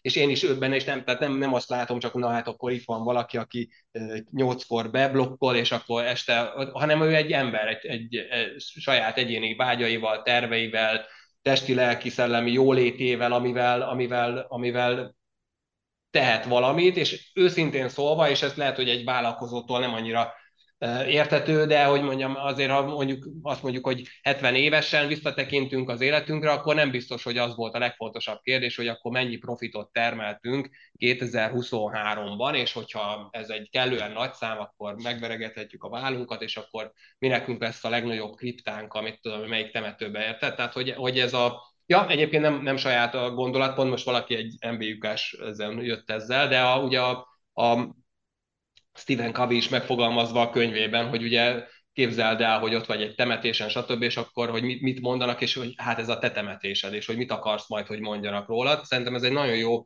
lelki gyakorlat ezt így végig gondolni, hogy hát akkor ténylegesen mi is, mi is fontos. Tehát tényleg az, hogy akkor a, a, a hány milliót hova lehet betenni, és nem akarok képmutató lenni. Nyilván egy profitorientált vállalkozásnak profitábilisnak kell lenni. Kell, hogy tőkét termeljen. Pont, hogy a nehéz helyzetekben, ugye, ahogy szokták mondani a, a sok pénzügyi podcasten, ugye, hogy a, a válság idején derül ki az, ugye, vagy a, hogyan, apá idején derül ki az, hogy kint nincsen fürdőnadrág, ugye, a, amikor ott állnak benne, és akkor derül ki, és, és ugye nyilván nem mindegy, hogy úgy futottunk neki mi is a válságnak most, vagy egy nehezebb évnek, hogy, hogy, hogy jó, rendben voltunk tőkében, stb., és nem, nem úgy voltunk, hogy fú, most nem fizetik ki ezt az egy számlát, akkor mi lesz itt, és akkor nincs fizetés, tehát hogy, hogy nagyon nem mindegy, tehát hogy nem, nem akarok úgy tenni, tehát igen, profitorientált cég vagyunk, profitot is kell termelnünk, abból tudunk a, a jövőbe be, növekedni, szélzbe beruházni, stb., de, de ezzel együtt is nem, nem ez, a, ez a mindenek felett való cél. És úgy fogalmaznám meg, azért hogy a cég történetében bár voltak úgymond kérőink, akik megjelentek, hogy esetleg megvásárolnák adott esetben a céget, és akkor valaki mondta, hát csináljunk üzleti tervet, és akkor leírtunk üzleti tervet számokat, akkor mondta, mondta neki, hogy hát ezek nem elég nagy számok, írjunk nagyobbat, és akkor ez, ez x évvel ezelőtt volt, és akkor mondom, hogy 2022-ben mi már átléptük azt, amit mi 2025-re írtunk abba, abba a nagyobb számokba. Tehát, hogy de nem erre fókuszáltam. Egyébként nem volt fölösleges, ezzel is tehát félrenértse senki, tehát én nem tartom rossznak egyáltalán az üzleti tervezést, meg leírni számokat, mert ugye volt egy olyan, például egy olyan tanulság, ami azóta nagyon igyekszünk komolyan venni, hogy például, hát úgymond minimum négy juniort fel kell vennünk, ha, nem havonta, évente például, hogy, hogy egyáltalán, tehát mind befogalmaztunk ilyen, ilyen alcélokat, és, és, és, és, és, és aztán ebből sok minden kijön, tehát, hogy, hogy abszolút nem, nem lényegtelen, de nem, mégsem én nem ezt teszem előre, sokkal inkább például ezt a well kérdést. Tehát, hogy, hogy, milyen, hogy, hogy fejlődnek a, a kollégáink, és hogy fejlődünk mi magunk is vezetőként, milyen emberekké válunk közben, nem, mit tudom én, ilyen, ez, mi az, ilyen kiégett mit tudom, ilyen roncsokkal itt ezért csapdossuk az ajtókat, hanem hogy, hogy normális lelki állapotban éljük meg ezt a, a, a nyilván a stresszével együtt. Bocs, most lehet nem hallunk. Vagy a Wall Street-en ugye bár ott tipikus az, hogy 20 évesen bekerülnek, és akkor 40 évesen pedig nyugdíjba vonulnak, mert már kiégtek, meg már nem bírják. a szerencsésebbek, a többiek meg szívról, vagy kitolják. Igen, igen. Hogy elmennek valahova tanítani, vagy valami kisebb céghez, és akkor nyugdíj, nyugdíjasabb életet élnek. De igen, ez szóval a, a ebből fakad, ebből a, ebből a szemléletmódból. Igen. Nagyon jó, nagyon jó, tetszik, tetszik, hiszen megint ez egy olyan gondolkodásmód, ugye bár open-minded, hogy hey, van ilyen, lehet olvasni utána, meg kell nézni, hogyan lehet rá az anyagiakat megteremteni, és lehetséges, elérhető. Igen. De az gondolat, hogy ugye már most, a, most volt a Nobel-díj átadás, és hogy uh, mindenki gondolkodjon el, ugye ez a Covid téma, hogy, hogy a saját temetésed, meg stb., hogy nézzenek utána Alfred Nobelnek a sztoriára, az is szerintem nagyon-nagyon nagyon érdekes ilyen szempontból, hogy hogy alapította ezt az egészet, meg hasonló. Nem mondjuk el, nem, nem lőjük le. Olvassátok el mindenki. Házi Az, a kis Wikipedia, az kész, pár perc. De érdekes, érdekes, nagyon érdekes. Oh, Oké, okay. fú, nagyon-nagyon eltértünk itt, azt tudom, hogy, hogy mivel folytassuk. Oké, okay. milyen tanácsot adnátok úgy általánosságban a vállalkozóknak, mire figyeljenek oda, hogyan legyenek jobbak, meg tudjátok jósolni, milyen problémákkal néznek szembe, hogyan, tudják esetleg felké... hogyan tudnak esetleg felkészülni a jövőbeni problémákra, ilyen apróságokra. Vagy miért, miért adnánk saját magunknak, hogyha most a kezdőként Ez az. hm. Nehéz, mert igazából meg kell élned. Ugye mondtuk, hogy ne, nem volt valami készség, nem, mondjuk nem buktunk el kettőt, amiből megtanulod, hogy akkor a harmadikat hogyan építsd meg, hanem a természetes érkező dolgokra próbáltunk utána tudatosan reagálni. Ugye ez most nem hangzott el, de hogy kiemelném, hogy, hogy, hogy az gyakorlatilag az alapértékeinknek is része, hogy szinte kötelező abból, abból tanulni. Tehát, hogy önmagában azt, hogy említettem mondjuk, hogy ez a projekt a, a idejében mondjuk nem volt sikeres. Elsősorban kiemeltem mondjuk, hogy ez mekkora anyagi vonzata volt, de ennek volt olyan vetülete is, ami, ami humára vagy folyamatunkra áthatott, és a, azzal összefüggésben is volt ennek negatív hatása. Az egyetlen rossz, amit elkövethetsz, hogy azt mondod, hogy ez most így esett, és akkor hát az biztos mindegyik más eset, és majd ilyen, ilyen nem lesz.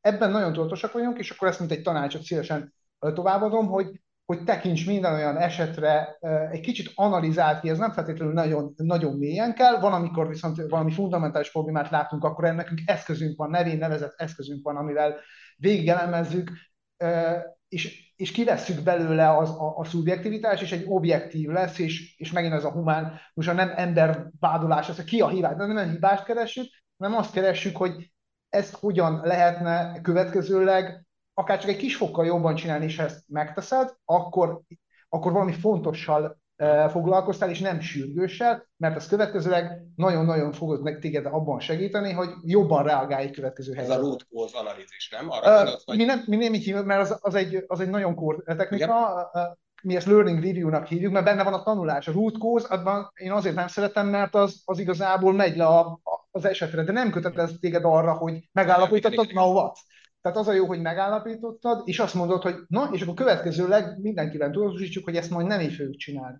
És akkor, mint egy vállalkozói uh, tanács az az, hogy, hogy ne tekints egy-egy ilyen lokális uh, kudarcot olyannak, hogy jó, ezzel most ne foglalkozunk, menjünk gyorsan tovább, és akkor menjünk a taposómalomban, hanem nézd meg, hogy, ezt, hogy ebből tanulj, és következőleg majd máshogy csinál. Tehát E, ez talán nekem a, Abszolút. a amit mi aktívan alkalmazunk, és, és azt gondolom, hogy fel, ez a reziliencia össze fog e, találkozni, mert akkor felkészít egy, egy következőre, hogy a, hogy a nagy e, kilengések előtt a kisebbekből tanulj, hogy ne jöjjenek létre óriásiak. Mármint a negatív kilengések. Igen, ez, ez, ugye ez, ez, talán Bill Gates is mondja ezt, hogy ugye hogy a kudarcaiból sokkal többet tanult, vagy ugye a interneten terjedő idézetekkel, nem lehet mindig már, hogy kimondta először, de szóval sokan, biztos sokan rájöttek erre, tehát hogy, hogy, hogy igen, ez sikerben sokszor többször lehet benne lehet a, igen, egy véletlen, egy szerencse, de a, tehát ha valami, valami félrement, akkor érdemes megnézni, igen, hogy, hogy hát ne, és nem azt mondja, hát most nem volt szerencsénk, így jártunk, hanem hogy mit tehetünk azért, hogy elkerüljük, és ez nem azt jelenti, hogy ettől kezdve aztán minden előforduló hibát elkerültünk ezzel, hanem nyilván ez, ezek itt csak a valószínűségeit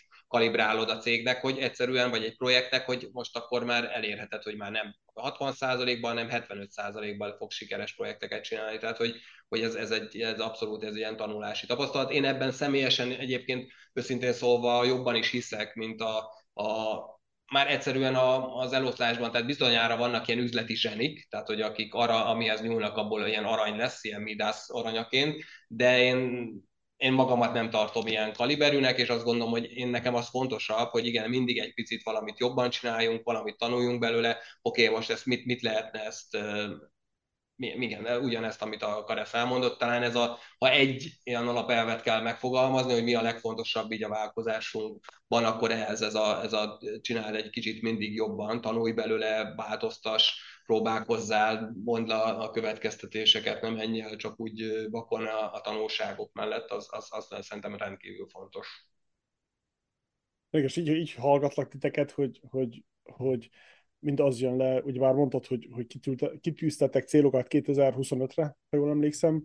Meg te, igen, meg Endre, te is mondtad, hogy a listát csináltad, hogy mit akarsz elérni, hogy úgy tűnik nekem, hogy hogy ti az a ritka vállalkozók vagytok, akik, akik proaktívak.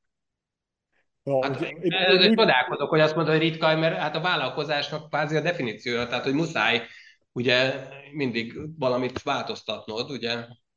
Hát ja. Igen, csak tapasztalatom szerint, lehet, hogy buborékba élek, tapasztalatom szerint az van, hogy, hogy, az, hogy a vállalkozóknak a túlnyomó többsége, talán a kétharmadát is besatszolnak, ők reaktívak. Aha. Annyira el vannak a maga kicsi világokban, hogy, hogy az idejüknek a túlnyomó többségét, persze most arányokról beszélünk, az idejüknek a túlnyomó többségét arra, uh, arra megy el, hogy, hogy tüzet oltson. Hogy a mhm. mostani problémákat megoldják. És mikor meg azokat figyelem például az ilyen nagyokat, mint volt ugye bár Steve Jobsnak a régi videóit ha, hallgatom mostanában, vagy vagy ott van Elon Musknak az új önéletrajzi könyvje, vagy ott van például a Bob, hogy hívják Bob, a Disneynek a CEO-ja. Szóval az ilyen nagy agyakat hallgatom, akkor mind az jön le nekem, hogy ők nem a jelenbe élnek, hanem a jövőbe. Mind úgy beszélnek, hogy a cégük, úgy beszélnek most a cégükről, ahogy ők látják 5-10 év múlva. Igen, és szerintem, e, szerintem ez a sarokköve az egésznek, amin nagyon sokan elcsúsznak, csúsznak, hogy a vállalkozás nem arról szól, hogy a mostani problémákat oldjuk meg, hanem a jövőbeni problémák. Hm. És hát azért akkor, ami... akkor hatalmasítsuk ki a tanácsot, hogyha ez a megélés, hát én sem vagyok ilyen pessimista, reméltem, hogy, hogy a reaktivitás a, a vállalkozók, vagy a vállalkozásoknál sokkal kisebb arányú, de akkor, ha, ha tanácsot akarunk adni, vagy javaslatot, akik belevágnak, az az, hogy ne, ne tűzoltással foglalkoz. Ez nálunk szerintem nem jelző szerencsé. Én valószínűleg személyesen sem bírnám, tehát valószínűleg az én stressz tűrőképességemhez nem passzolna a tűzoltás, és lehet, hogy ezért is vagyok ebben elég elkötelezett, hogy vizsgáljuk meg mi van, és építsünk inkább a rendszereket. Úgyhogy igen, építsenek inkább proaktívan előre gondolkodva a rendszereket a vállalkozók, bár ebben nagyon, nagyon komoly sztorikat lehet hallani. És nagyon Szerintem ez, ez, nem, nem lehet, hogy ez a Stephen Covey könyvben is megfogalmazódik, tehát hogy hogy ezen, ezen dolgozzál, tehát hogy a, a ezeket. Ja nem, nem más, más kapcsán is, de ott is van, ugye ez időmenedzsment kapcsán is ugye felvetik, hogy sürgős és fontos dolgok, és ugye, hogy, hogy próbálj minél többet a, a nem sürgős, de fontos dolgokkal foglalkozni, és nyilván erre, erre érdemes költeni. Ugye a, érdekes vállalkozás terület ez az IT területen vállalkozás, mert olyan értelemben nem tőkeigényes, hogy nem, nem kell százmilliókat, milliárdokat belefektetni, már most forintról beszél mondjuk gépekbe, és, és, hanem, hanem, hanem ugye ember, emberekbe fektetünk, de olyan értelemben meg mégis kell befektetni, hogy pont ilyen dolgokkal foglalkozni, vagy költeni rá, amelyek, amelyek ugye nem feltétlenül a most, mostani projektek megoldásához minden áron szükségesek, hanem ezt a fejlődést alapozzák meg. Úgyhogy ilyen értelemben optimista vagyok, mondom idején is, hogy, hogy igen, bár üzletileg most például nem tudtunk előrelépni, de, de a, a, azért sok mindennek az alapja az, az, az, az erősebb lett, mint volt sokkal, vagy, vagy állítottunk itt, kalibrálni tudtunk sok mindenen, úgyhogy ez, ez meg... Örülök, hogy így, így látod, akkor, akkor valószínűleg akkor át is megy, amire, amire törekszünk is. Ja. Igen, és, és tényleg ez, ez, az, ez a szépség az egésznek, ez, ez ami tetszik és örömmel tölt fel, hogy, hogy vannak ilyen emberek is, ilyen vállalkozók, akik még proaktívak, hogy tényleg arra fókuszálnak, hogy na, mi lesz öt év múlva az emberekkel, a cégen belül, a számokkal, hogy ki kell egyensúlyozni. Nem lehet csak az emberekre, csak a kultúrára figyelni, ezen nem tudom, hallottátok, de volt egy nagy uh, hiszti, talán az idén, vagy tavaly volt, én már nem is tudom, úgy összefolynak a napok, hónapok, az Expedia-nál, hogy Bob Dylan jött, Bob Dylan is, nem hiszen hirtelen eszembe a csávónak, na mindegy. Jöttek, kirúgták a CEO-t, mert az túl nagy hangsúly fektetett a, a kultúrára, és akkor a számok meg sehol nem voltak, és akkor bejött az egy nagy befektető, aki azt mondta, hogy hát a kultúrának itt most vége van, most a számokkal is kell foglalkozni. Szóval vannak ilyenek, hogy, hogy ezek kell legyenek egyensúlyozva, és ezt, ami tetszik nekem az egészben, az, hogy ezt lehet ülni, és meg lehet határozni valamilyen szinten. Szóval ezt tervezheted. Én úgy látom ezt a vállalkozást, hogy felépítesz valamit, ez ilyen organikus, nagy káosszal jár, meg, meg, meg fejfájással, meg anyagi problémák, meg nem tudom micsoda, de valamilyen szinten elérsz, van aránylag stabilizálódik, és onnantól kezdve szó szerint ez a CRISPR uh, technológia szét tudod szedni DNS-ére a, a, az egész vállalkozásokat, és újra össze tudod rakni, meg tudod tervezni, hogy hogy fog az a gyerek kinézni 20 év múlva. Igen, hát egyébként azért, ha az a nem valószínű szkenárió, hogy az IT, mint terület valamiért befullad, azért igen, e, tehát egy ilyenfajta tanuláson is végigmentünk, hogy azt gondolom én is, hogy, hogy magáról a vállalkozásról, vagy a cégvezetésről biztos, hogy sokat tudtunk tanulni, vagy fejlődtünk ebben. Nyilván mondom, nem túl magasról indulva, tehát hogy, hogy mondom, nem volt, nem volt ilyen erős hátterünk ebben, de, de hogy hogy, hogy igen, sok mindent tanultunk, ami ugye független az adott piasztól vagy területtől, úgyhogy, úgyhogy ebben én azt gondolom, hogy, hogy igen, tehát le, lehet olyanokat tanulni, ami, ami aztán átvihető teljesen más területre is, úgyhogy nem tudjuk, hogy ez meg fog-e még történni. Én egyébként elég optimista vagyok ennek kapcsán, mert van, volt a kérdéseid között egy ilyen, hogy az AI-ról mit gondolunk, és vannak ilyen doomsday szkenáriók, hogy akkor a, a, majd a minden programozó feleslegessé válik, és, és mi, mi, már nem kell, és ugye ezt már, ahogy Karesz mondta, hogy a TVK-nak a, a, mit tudom én, a tél Mikulása is megmondta, hogy minek ennyi programozó, tehát ugye ez már megtörtént a történetben pár, hogy azt hitték. Nem tudom, hogy nem tudjátok-e, de ezt, ezt valakitől majd után is akarok jobban olvasni, mesélte, hogy amikor az Assembly után ugye az első magasabb szintű programnyelv megjelent, akkor megmondták, hogy de fú, itt most már mindenki tud programozni, meg akár a titkárnőt is megtanítjuk, itt, itt már vége, nem kellenek a programozók, és nem ez történt, hanem ellenkezője, gyakorlatilag robbanásszerűen megnőtt a programozóknak a száma. Miért? Azért, mert egy csomó olyan szoftvert meg lehetett most már írni, amit korábban nem tudtak. Tehát nagyon csak ilyen gépközeli, nagyon komoly tudással, és én azt gondolom, én, én sokkal inkább ebbe hiszek, hogy, hogy az AI kapcsán is ez fog megtörténni, hogy most jelenleg egy csomó szoftvert nem lehet megírni, megmondom miért, azért, mert egyszerűen drága. Tehát, hogy olyan, olyan tehát ezeken a programozói óradíjakon eh, kiszámolod, hogy mekkora a költsége, akkor azt mondják, hát hát jó ez az ötlet, meg jó lenne megcsinálni, de ennyiért nem éri meg, és egy csomó terület még abszolút digitalizálásra szorul, tehát ami körülöttünk van, azért a világ 99%-a analóg, tehát hogy ami körülöttünk történik, és itt ezeket össze lehet kötni, vezérlések az energia területén, nagyon sok területén, tehát szinte végtelen mennyiségű szoftvert meg kell csinálni, és igen, a, a programsorok írása az ma sokkal kisebb kihívás, mint amikor mi is elkezdtük, és a, tényleg a, a mondom, az újságból gépeltem be a, a basic parancsorokat, mert hogy lehetett, most ahhoz képest már a kiegészíti, hogy elkezdett gépelni, és ez egyre okosabbak ezek a szoftverfejlesztő idék, és, és már egyre kevesebb ilyen tudás kell, és odahozza neked a mintát, és csak átírsz rajta. De nem is ebben van, a, a én azt gondolom, a, a know-how a szoftverfejlesztésből, hogy tud-e valaki egy adott nyelven, vagy nem ez a csúcsa, hanem hogy ezekből hogy raksz össze olyan, olyan, olyan rendszereket, és ahol ez, még nem volt digitális. Ahol még nem volt digitális, és ez ugyanúgy kell ez a programozói, ez a rendszer szintű mérnöki szemlélet, hogy valaki ezt össze tudja kombinálni, vagy, vagy utána kitesztelje, és hogy az működjön, és az, az a, a edge kézekben is működjön. Tehát, hogy én, én, én, nem, én nem, nem így látom, hogy, hogy, hogy elveszik a, a, a, a munkánkat, ha meg mégis, akkor meg tényleg ami, akkor, akkor, akkor adott esetben váltani kell, de én inkább ezt látom, tehát hogy, hogy megint, megint kaphat egy nagy lendületet az, hogy, hogy milyen területek válhatnak digitalizálhatóvá, és, és, és, és válik elérhetővé, mert azért most valaki mesélte, találkoztam pont, hogy, hogy RP, tehát ilyen vállalatirányítási rendszert szeretnék levinni a legkisebb KKV-k szintjére, és a, a mit tudom én, a 20 fős, öm, öm, mi ez, öm, masterkezet előállító kis üzem, ahol még, még Excel tábla sincsen. Tehát, hogy azért nagyon sok, nagyon sok ö, ö, dolog a világban messze nem annyira digitális, mint amit ugye nyilván ezekben a nagy globális szolgáltatásokban itt látunk, meg hogy Facebook, meg mit tudom, tehát ez, ez azért egy, egy kis szelete valamilyen szempontból csak a világnak. Igen, úgy van, ez az AI visszatérve, ez, ez, ez még mindig piszok drága ki, ki dolgozni egy ilyet, hiszen éppen néztem, hogy nem tudom, milyen milliárdokról van szó egy AI-t megép, egy cég, ai céget felépíteni. Ja, uh, OpenAI most volt a nagy hiszti velük, hogy, uh, hogy a CEO-t kirúgták, azt visszajött, és nem tudom micsoda, ja. hogy uh, Eseménydús, igen. A... igen, ez Sam Altman, az is egy figura, hogy, hogy csak az, pedig az nem is a nagyok közé tartozik, az 86 milliárdot ér dollárba. És akkor még mindig, még, még mindig ott van az, hogy, hogy oké, okay, kifejlődjünk, mondjuk menjünk ex- extrémekbe, kifejlődnek ezek az AI-ok, és hány marad a végén?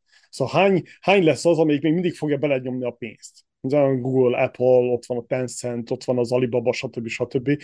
Szóval nem lesz az sok, hát most már feladjuk, mert már csak három maradtunk a sorba, szóval azok még mindig fognak egymással versengeni, és akkor azt jelenti, hogy míg versengenek, addig valaki kell fejlesz őket, úgyhogy meg ugye bár most a Amerikában most uh, volt a másik, az is Elon Musk-nak a köszönhetően, hogy nagyon veri a tamtamot, hogy, hogy regulázzák, törvényileg valahogy szabályozzák a, az AI-t, úgyhogy megint az van, hogy akkor kellenek olyan emberek, akik majd fogják ellenőrizni az AI-t, úgyhogy ez, hogy valamit megszüntet teljesen, ez szerintem nem igaz. Az biztos, hogy a, hogy a nala, nagyon alacsony problémákat megoldó embereknek, a, a alacsony szintű problémákat megoldó embereknek a munkáját, azt el fogja venni. Szóval láttuk. De nem azt jelenti, hogy nem, nem lesz más. Igen, igen, pont ezt akartam, ez, ez egy, mikor? 2012-ben volt a Titanic ugye száz éves évforduló, és akkor ez egy ilyen emlékezetes élmény, hogy csak ott volt egy ilyen nagy tabló, egy ilyen Titanic kiállításon, ahol Pestre láttam, és ott volt, hogy 1912-ben a magyar népességnek, meg tippelnétek hány százaléka dolgozott a mezőgazdaságban? Tipp? Attila? 80 százalék, 90? Hát nem, 70. 70. És ugye ma meg tudjátok mennyi? Három és fél. Igen. Tehát, hogy, hogy ugye ez, ez, ez, ez ugye tényleg, most ugye persze, hogy mondjam, nem akarom minimalizálni a problémát, mert nyilván ennek a, a változás sebessége nem mindegy, tehát nagyon komoly társadalmi feszültségeket okozhat, hogy emberek, akiknek ugye az volt, hogy a, tehát nagyon, nagyon olyan, leg, ugye a, a, szokták elmondani, hogy a leg, legeklatánsabb példa ez az önvezető autó, és ugye itt nem arról van szó, hogy én, mint izé, úrvezető, én most magam vezetem, vagy nem, hanem ugye ez egy egyik legnagyobb létszámú szakma a világon, az, hogy vannak terautósofőrök, buszsofőrök, tehát akik ezért fizetik, mert én nem kapok fizetést, én örülnék, hogyha vezetné, de ez azért nem, nem biztos, hogy akkora paradigmaváltás erejű dolog lenne, de az, hogyha automata buszok, taxik, stb. azért nagyon súlyos kérdéseket fölvethet. Mondjuk hozzáteszem, ugye itt az egyik terület annak, amit azt hittük, hogy az AI majd pillanatok alatt megold, és, és igen, igen, megy előre, folyamatosan fejlődik, de azért mindig valami beköp a, a lecsóba, tehát hogy valami nem működik rendesen. De ha mindesetre megtörténik, tehát azért komoly, rövid távú feszültségeket okozhat, de, de, de ez tény, hogy, hogy nem tudta volna megmondani a legokosabb ember se 1912-ben, hogy mit fog az a 68% ember dolgozni, aki nem mezőgazdaságban lesz a mostanihoz képest. Tehát tényleg én nem hiszem, hogy volt olyan visionary, vagy Elon Musk korának a izéje, vagy a Edison, vagy a Tesla, vagy mit tudom én, hogy és akkor ezt fog. Nem tudta ezt senki, és, és egyszerűen olyan, olyan fejlődést okozott. Én azért ilyen értemben inkább techno-optimista vagyok, hogy, hogy egyszerűen olyan, olyan, tehát levitte egy csomó mindennek az árát a technológia, és hogy elérhetővé vált, és, és persze ennek fenntarthatósági kérdései vannak, tehát nem akarom ezt le, leegyszerűsíteni, de, de de, de én, én azt gondolom, hogy, hogy erre kell, kell tudni megoldást találni, és azzal, hogyha több ember gondolkodik rajta, és ez az egyik, amit, amit mondtam, hogy talán a legnagyobb dolog, ami történhetett a világban, hogy a tudása sokkal jobban eljuthat mindenhová, akkor, akkor tehát lesz is, aki ezen megoldásokat hoz, tehát akár csak azt nézzük, hogy mondjuk a távol-keleten is milyen mérnöki kultúra alakult Igen. itt néhány évtized alatt, tehát hogy elképesztő, tehát hogy milyen innovációk jönnek most már oda. Ugye eljött az a, az a ironikus pillanata, a tavasszal voltam a, a Mobile World Congressen Barcelonában, és a, a Huawei-nek a standján a, ott nézelődtünk, és akkor azt az ironikus feliratot, hogy tilos a fotózás, hogy ugye ne, nehogy lemásoljuk, és akkor így mondtam mellettem, hát ez egy elég érdekes pillanat, amikor a kínaiak ugye féltik az ő technológiákat, le nem másolja valaki, és valóban vannak területek, ahol már adott esetben ők csinálják meg a legjobbat, tehát hogy, hogy, hogy most már nem mondhatjuk, hogy na hát üzé, műanyag fröccsöntött kacsákat tudnak gyártani, hanem, hanem a legkorszerűbb technológiákban is tényleg top dolgokat hoznak, és, és ma például ugye ezért csak ropog itt az európai autógyártás eresztékei, mert, mert jönnek a kínai autógyártók ebbe az új elektromos technológiába, ahol nincs száz év előny, mert ugye a robbanó motort nem olyan egyszerű gyártani egy olyan szintűt, mint egy, egy elektromotor, az meg így nagyjából mosógéptől elkezdve mindenbe, meg a távirányítás kicsit mindenbe van, tehát hogy az egy, az egy két nagyságrendel egyszerűbb technológia, mint, a, a, mint egy korszerű benzin vagy dízelmotor, szóval Szóval ezért itt, itt nagyon disruptív, nagyon komoly dolgok történnek, úgyhogy izgalmas lesz a, az élet a következő tíz évben, és azt gondolom. Az biztos, az biztos, és, és úgy tűnik nekem, hogy egyre gyorsabb lesz a fejlődés. Az és a problémák is egyre gyorsabban fognak jönni, és egyre gyorsabban kapjuk a pofonokat, ha lehet ezt így mondani. De tényleg kínaiak például az autógyártásban éppen hallgattam interjút, és állítólag nagyon-nagyon durva, amit művelnek. Olcsók is és aránylag jók is a kocsik. Úgyhogy nem hiába, hogy a Tesla is ott nyitott egy, egy izét. Hm, igen. Meg hát ugye ott van még a Tesla-nak a másik, az, az, az, a, ez az Optimus robot, amit csinálnak. Állítólag egy év alatt olyan, fe, olyan, olyan szintet értek el, hogy már az agyadat eldobott tőle, meg hát itt van Bostonban is a Boston Robotics, vagy Dynamics, vagy nem is tudom, hogy hogy hívják. Úgyhogy ez is ilyen érdekes lesz, amikor tényleg a, a kicsi, nekem... Hm? alapvető két, kétkezi munkát fog elvenni az emberektől, azért az, az is érdekes lesz. És az biztos, hogy nekem ez ugyanazt húzza le, hogy ez a fejlődés szemlélet, ez a, a, a, nem jut eszembe a szerző, aki írt először erről az unknown-unknown problémakörről, ugye, hogy, hogy a, a nem tudott uh, ismeretlen felé, hogy hogyan készülsz fel rá, és úgy, hogy fejleszted magad, hogy, hogy készül. Egyébként, ha, na, ha viszont meg kell fogalmazni az AI-nak egy veszélyét, akkor én ebben fogalmaznám meg, mert nem az a nagy szám, uh, amikor egy ember ír egy cikket, hogy most, e, ugye pláne most tudjuk, az AI ezt sokkal gyorsabban, még lehet, hogy jobban is megoldja. Ebben nem az a nagy szám, hogy én szavakat tudok egymás után írni, hanem közben, amikor én ezt írom, akkor upgrade-elem a szoftvert a fejemben, és tanulok gondolkodni, tehát hogy az írással gyakorlatilag gondolkodni tanulunk, és mi lesz, hogyha nem kell írni, és nem tanulunk meg gondolkodni. Tehát én ezt sokkal inkább látom nagy veszélyének, mint, mint, mint bármi mást, hogy milyen munkákat fog elvenni, hogy a gondolkodás ne vegye el tőlünk, tehát hogyha itt, itt a szoftvert elkezdjük downgrade az emberekben, és, és hát vannak erre egyébként sajnos kutatások olvastam valahol, vagy igen, egy talán Friderikus podcasten volt egy ilyen intelligencia kutatóval, hogy sajnos a fejlett, hogy csökkenő, csökkenőben van az átlagos intelligencia szint. Most ugye egy, egy és van a, pont a PISA tesztek kapcsán, hogy mindenhol a OECD országokban, és most lehet örvendezni, hogy a magyarok mit tudom én, kevésbé gyorsan estek vissza, mint az OECD átlag, és az olyan, mintha fejlődtünk volna, de hát nem. Tehát, hogy, tehát, hogy Csak lassabban butulunk. A közt a félszemű a király, az, az még mindig nem egy nagy, nagy dicsőség, szóval, hogy, hogy, hogy, hogy ez, ez, ez, szerintem egy valódi koncern, és én nekem a gyerekeimnél is látom, tehát rávenni őket, hogy olvassál, tehát maga az olvasás is, tehát nem, nem az a nagy szám, tehát igen, hát persze, minden, akkor vannak ilyen szolgáltatások, én abszolút ellenzem, hogy azt mondja, a könyvről őt ad egy neked egy egyoldalas összefoglalót. Persze, el tudsz olvasni egy, csak nem mész végig a gondolkodási folyamaton. Tehát, hogy azon ott lamentálsz, olvasgatod, aláhúzod, és, és mert most a, a, a, a Seven Habits-et szerintem már többször említettem, hát én azt már négyszer biztos olvastam, de hát attól még nem tudom mindet jól csinálni. Tehát az nem úgy van, hát itt van ez a hét dolog, akkor holnaptól csináljuk így. Dehogy is, hát küzdesz vele, foglalkoztatok. Tehát egy csomó minden ilyen, ilyen learning process van, ugye a visszacsatolva, amit a Karesz is mondott erről a learning review-król, hogy,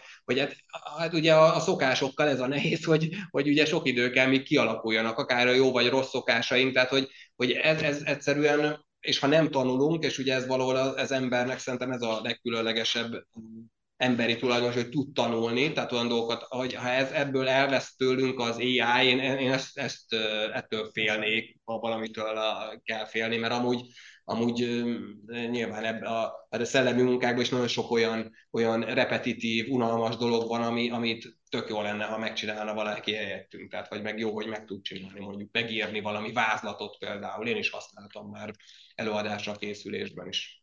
Igen, ez nagyon jó. Ezt, ilyen, ilyen koncepcióval még nem hallottam, hogy, hogy tényleg ez a gondolkodás, hogy elveszi, akkor, akkor nagy pupuba vagyunk. Azt kiszervezzük, De... akkor mi lesz? Igen, igen. És igen, kell, és ezért kellenek például, ezért vagyok nagy híve a hosszú minőségi sztoriknak. Például itt van Warren Isaacsonnak a két könyve. Hát a, a Steve Jobs könyvet, amit meghallgattam, hát nem tudom, beletelt vagy két hétben, vagy nem tudom, még rendszeresen hallgattam minden nap, de 20 valahány órát ledarálni, hát ez olyan Ajánlanád akkor? Én nem, én nem ismertem még, de akkor Igen. Aha, és akkor, uh-huh, Nagyon ajánlanám, viszont az a két hetes kínlódás, az a, volt idő, agykapacitásom és lehetőségem arra, hogy ráhangolódjak, hogy a csávó hogyan gondolkodik.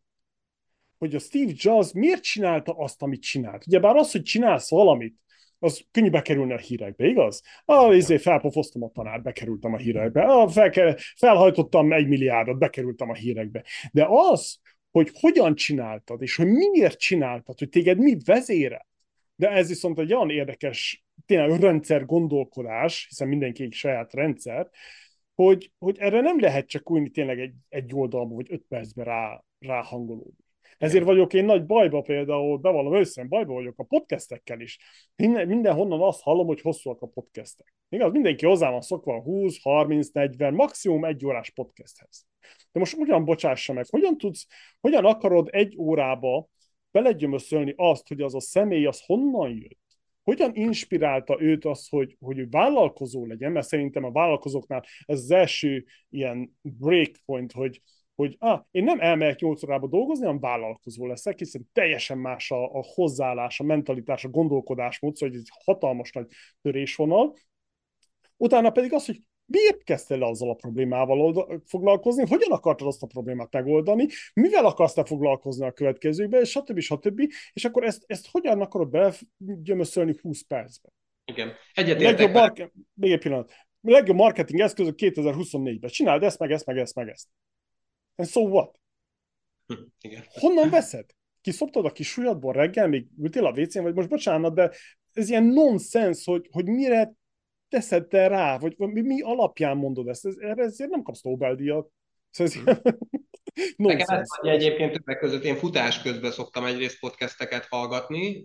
Hozzáteszem én azért gyorsítva, tehát én gyorsan is olvasok eléggé, bár nem, nem ilyen gyors olvasás, hanem egyszerűen a, nem, nem tanultam, hogy, hogy gyors olvasni, hogy kell, de gyorsan is, meg, meg hallgatni is így itt másfélszeres sebessége minimum, és akkor de az egy futás közben is sok mindent meg lehet hallgatni, és gyakorlatilag mondom, nyugodtan nézhetjük így, hogy, hogy azt teszed, hogy upgrade a szoftveredet, tehát ami az agyadon fut, és, és már fejlesztendő dolog, tehát hogy ez, ez, ez, ez lehet tényleg csak a verseny előnyöt hoz, hosszú távon, hogy, hogy mennyiszer, meg mennyiszer update a szoftvert, mert hogyha úgy maradsz, akkor akkor lesz, tényleg elveszi a mesterséges intelligencia a munkákat, és a podcastben is már egy mesterséges, nem tudom, Attila gyanús is, hogy egyébként nem esetleg, igen, ott a hátul, ott a, Még én vagyok. a Schwarzenegger képpel talán azt is odarakták meg ide.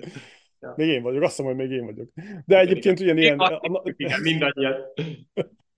Még nagyon ajánlanám például csak Walter Isaacsontól az Elon Musk-os biográfiát. Elon Musk Ez például nagyon kivetlen nálam a biztosítékot, hogy, hogy most már kezdem teljesen megérteni, hogy az a csávó miért csinálja azt, amit csinál.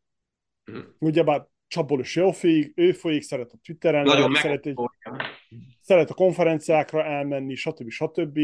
De az, hogy, hogy mikor elkezdesz a mélységébe belemenni, és akkor rájössz arra, hogy például ő úgy állt hozzá, na, egyszerű példa, ami, ami kiráz a hideg tőle, hogy úgy állt hozzá például a SpaceX-nél, hogy ő azt mondta, hogy a fizika törvényei azok törvények. Minden más csak ajánlás. Hm. Nem úgy ment hozzá, állt hozzá, mint a többiek, hogy na jó, nézzük meg, milyen törvények vannak Amerikában, Európában, stb. stb. Nem, hanem azt mondta, meg, megkérdőjeleztek mindent nem akarom lelőni, ez csak egy, egy, ja. egy, egy kiterű sztori. De az, ennek az élettörténetek. Uh-huh. Annyi, az, az volt a, olyan kultúra alakult ki a SpaceX-be az elejétől kezdve, hogy minden megkérdőjelezték. Még uh-huh. egymás dolgait is megkérdőjelezték. Szóval ez, ez a mentalitás. És akkor megérted azt, hogy miért van az, hogy itt van SpaceX, magánvállalkozó, és 180 valahány milliárd dollárra van felértékelve a világ legsikeresebb, legjobb űr cége. Hm. Mert minden csak ajánlás, kivéve a fizika törvénye. És akkor, amikor belegondolsz, hogy egy ilyen komplex, hatalmas problémát egy ilyen mondatban le lehet egyszerűsíteni, akkor kirász tőle a hideg, és tényleg ott tartunk, hogy megint gondolkodásmód. Úgy állt hozzá, hogy ő ezt meg akarja oldani, és kész.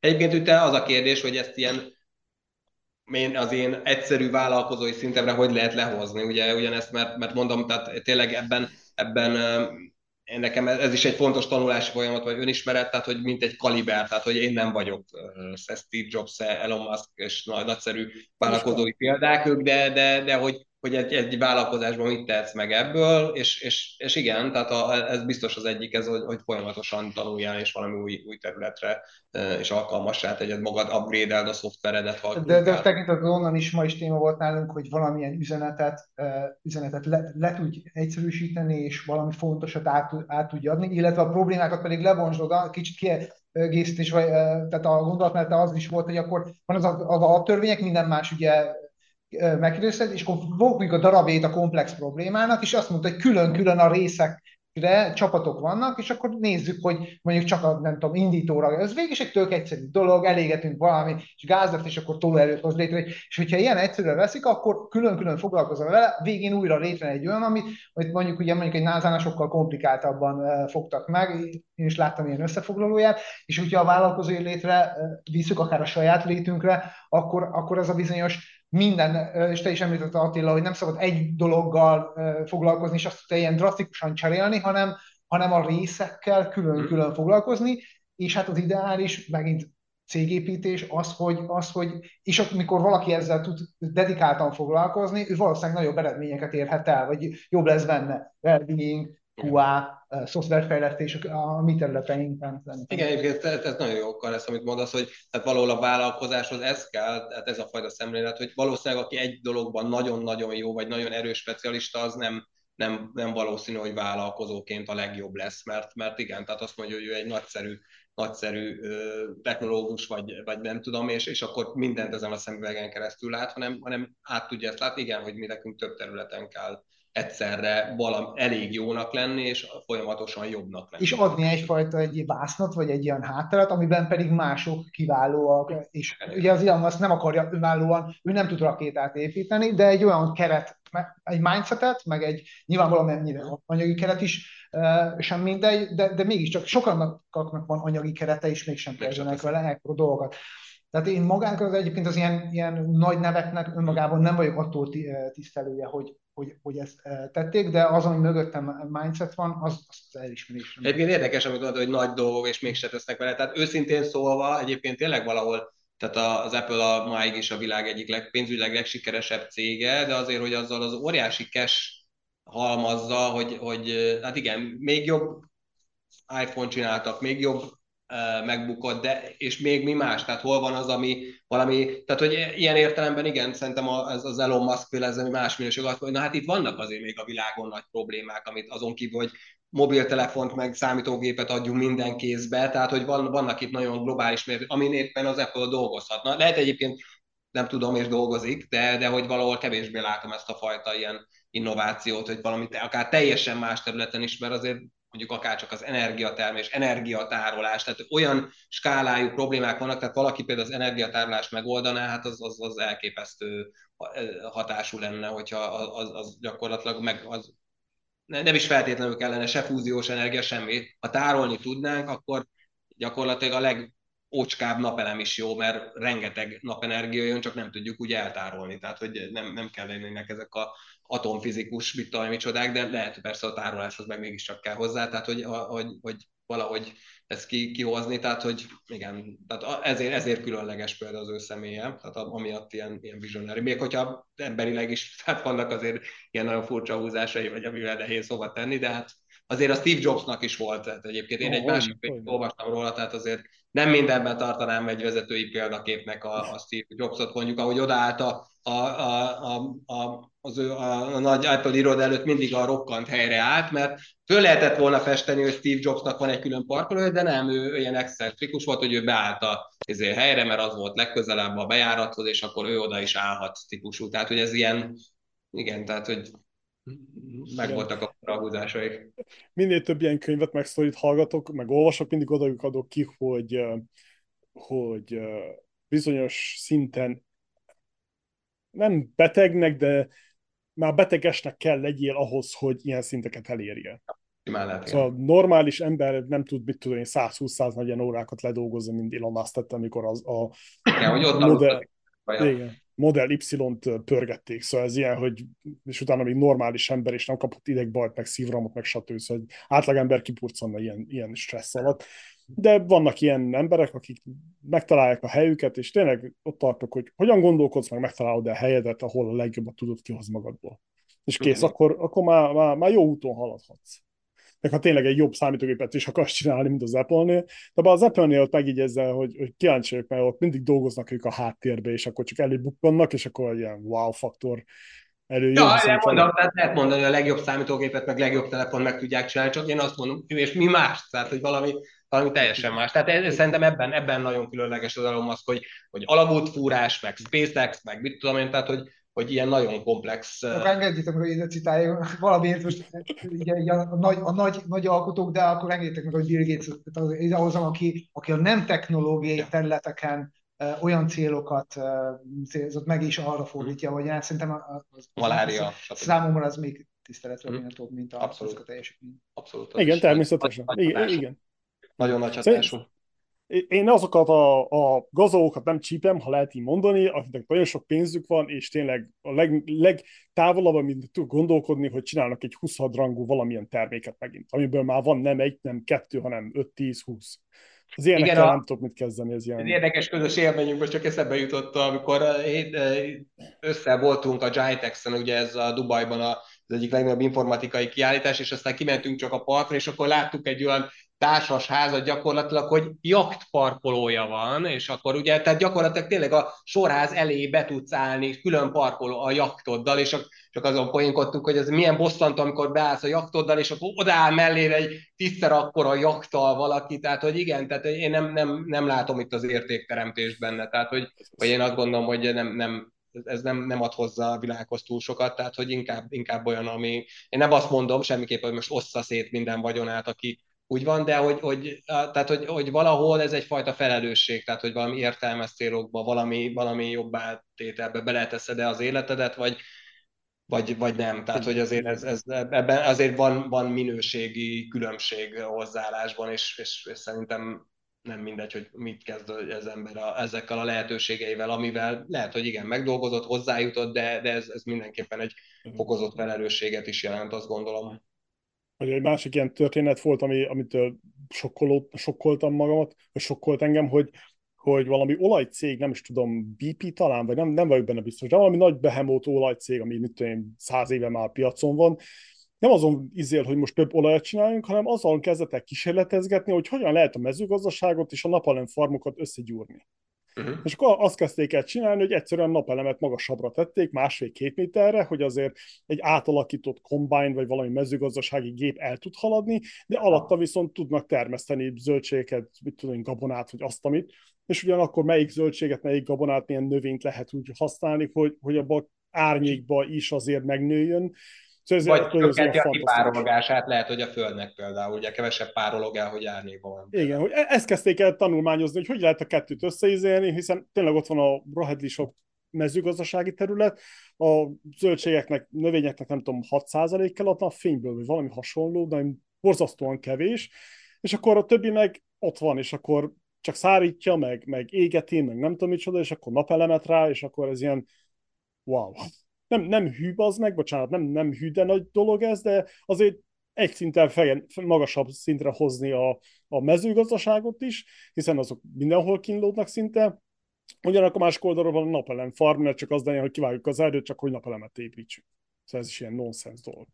Tehát ez is ilyen érdekesség. Egyébként, a, ha valamit, valamit meg, ha nem az informatikában, akkor egyébként, de hát valószínűleg az legalábbis más, de azt is mondanám, hogy több tudás kell, tehát valaki ez az energiatárlás probléma, én azt, azt gondolom, hogy tényleg, ha valamin dolgozhatnék, vagy értenék, nem értek hozzá, tehát hogy de az, az tényleg azt gondolom, hogy az, az kvázi mindent megváltoztatna a technológiában. Ezt az egy problémát, hogy nagy skálán tudnánk olcsón energiát tárolni, ez, ez, ez mindent vinne. Tehát, hogy gyakorlatilag igen, tele. az biztos, hogy itt is én csak, csak valamilyen szinten az elemeket látom, hogy valamilyen szinten bepörgetni úgy, hogy nagyon olcsó legyen, nagyon ilyen abandoned, hétköznapi termékeket használjunk, és tényleg nagy mennyiségben tudjon energiát eltárolni, de hát nem tudom, sok, sok probléma van még választhatok egyet-kettőt, és csináljátok, pörgessétek, és Jancsiba sok pénzért, vagy valami A szoftver részét szívesen dolgozunk.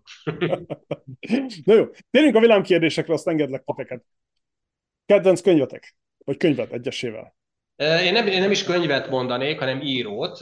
Nem tudom, ismeritek-e, vagy ismered-e C.S. Lewis, ő egy Cambridge-i irodalom professzor volt a 60-as években. Egyébként, akit viszont ismernek sokan, az a barátja, az a Tolkien, aki ugye a a, a Tolkien, aki a, a gyűrűk urát is írta, és ők barátok voltak, és, és nagyon sok nagyon külön jó könyvet írt. Nekem főleg a gondolkodása, rengetegen idéznek tőle egyébként, akik nem is tudják, hogy tőle idéznek, tehát egy, egy nagyon-nagyon komplex gondolkodású, és ugye gondolkodásról sokat beszéltél, nekem így az én gondolkodásomra nagyon nagy hatással voltak a könyvei, amiről még ismerhetik egyébként, mert egyrészt ő egy ilyen keresztény ilyen apologeta is volt, tehát ilyen területen írt, de másrészt meg a Narnia könyvek, tehát ő is szerette a, a mitológiát, mint ahogy a, a Tolkien, és ő a Narnia könyveknek az írója. Sokan arról ismerik, de nem azok a legkomolyabb könyvei, csak, csak ar- arról ismerik. Én nekem ő nagy kedvencem. Könyv. A könyv, ugye nehéz egyet, egyezik kiemelni, mert az úgy tűnik, mintha csak ezt foglalkozom, de, de azt engedjétek meg, hogy akkor ezt megemlítsem, hogy ugye mi informatikus műszaki háttérrel adja magát, meg vállalkozói háttérrel, hogy, hogy ez az érdeklődésben talál be, de mivel így nem e felé orientálódtam, de rájöttem, hogy érdekel az emberi, a humánnak a működése, olvasgattam olyan könyveket, ami a pszichológiának különböző rétegeivel foglalkozik, és van egy olyan, ami nekem ilyen szemfenyító volt, ezt említeném meg az Eric Bern nevű szerzőtől a, a, a, a hú, bocsánat, most akartam mondani, az előbb a fejemben volt Eric Berntől a emberi játszmák, ja, ezt akartam említeni, angolul is olvastam magyarul is. Az azért érdekes, messze nem azért, mert, mert hogy ismerve az emberi cél és a játszmáknak a működését ezt lehet használni. Ez, ez nagyon szeretném elkerülni, hogy hogy manipuláljunk másokat, viszont az, hogy, hogy felismered azt, hogy, hogy milyen alapvető mechanizmusok, akárhogy fejlődik a, az emberiség meg a technológia, valamilyen alapmechanizmusaink valahol, valahol hasonlóan működnek, és ez nekem olyan nagyon érdekes volt, hogy ilyen társadalmi érintkezésünkben megfigyelhető egyfajta ilyen, ilyen működés, és ez nekem így tetszett nagyon. De, de, de nem akarom úgy, úgy mint hogy ez a, ez a kedvenc, és mindig ezzel foglalkozom, de ezt már be akartam hozni nektek. Melyik könyv volt a legnagyobb benyomással rátok, mint vállalkozó? Én ugye már többször szóba is hoztam, mert nem tudtam, hogy meddig jutunk el ezt a, ezt a Covey-nak a kiemelkedően eredményes emberek hét szokása. Én azért, azért mondanám ennek, mert tehát van egy, megint egy ilyen, ilyen világnézetből, vagy ilyen alapvető beállítottságomból fogadó oldal is, tehát hogy azon túl, hogy mit hozunk létre, tehát engem nagyon foglalkoztat az, hogy közben milyen emberré válok, tehát, és válunk, és ez bárkire mond, tehát hogy hogy emiatt, tehát nekem az nagyon tetszik, hogy ez erre koncentrál, szokásokra, gondolkodásmódra, én hogy gondolkodok, hogy van nagy sztori belőle ez a, az, a, az a befolyásolási kör és a, a, az érdeklődési kör különbsége. Tehát tényleg annyira ilyen paradigma gondolatok vannak benne, ami, amik rám nagy hatással voltak, úgyhogy ez, ez, ez, ez sokat segít a vállalkozásban, vagy úgy általában inkább úgy is mondom, hogy a vezetésről való gondolkodásomban sokat segít. Yeah. Reméltem, hogy Andrew másokat válasz, mert hozzám képest egyébként ő nagyon tudatosan is rengeteg könyvet olvas, tehát neveket is nagyon, nagyon jól tudod mondani.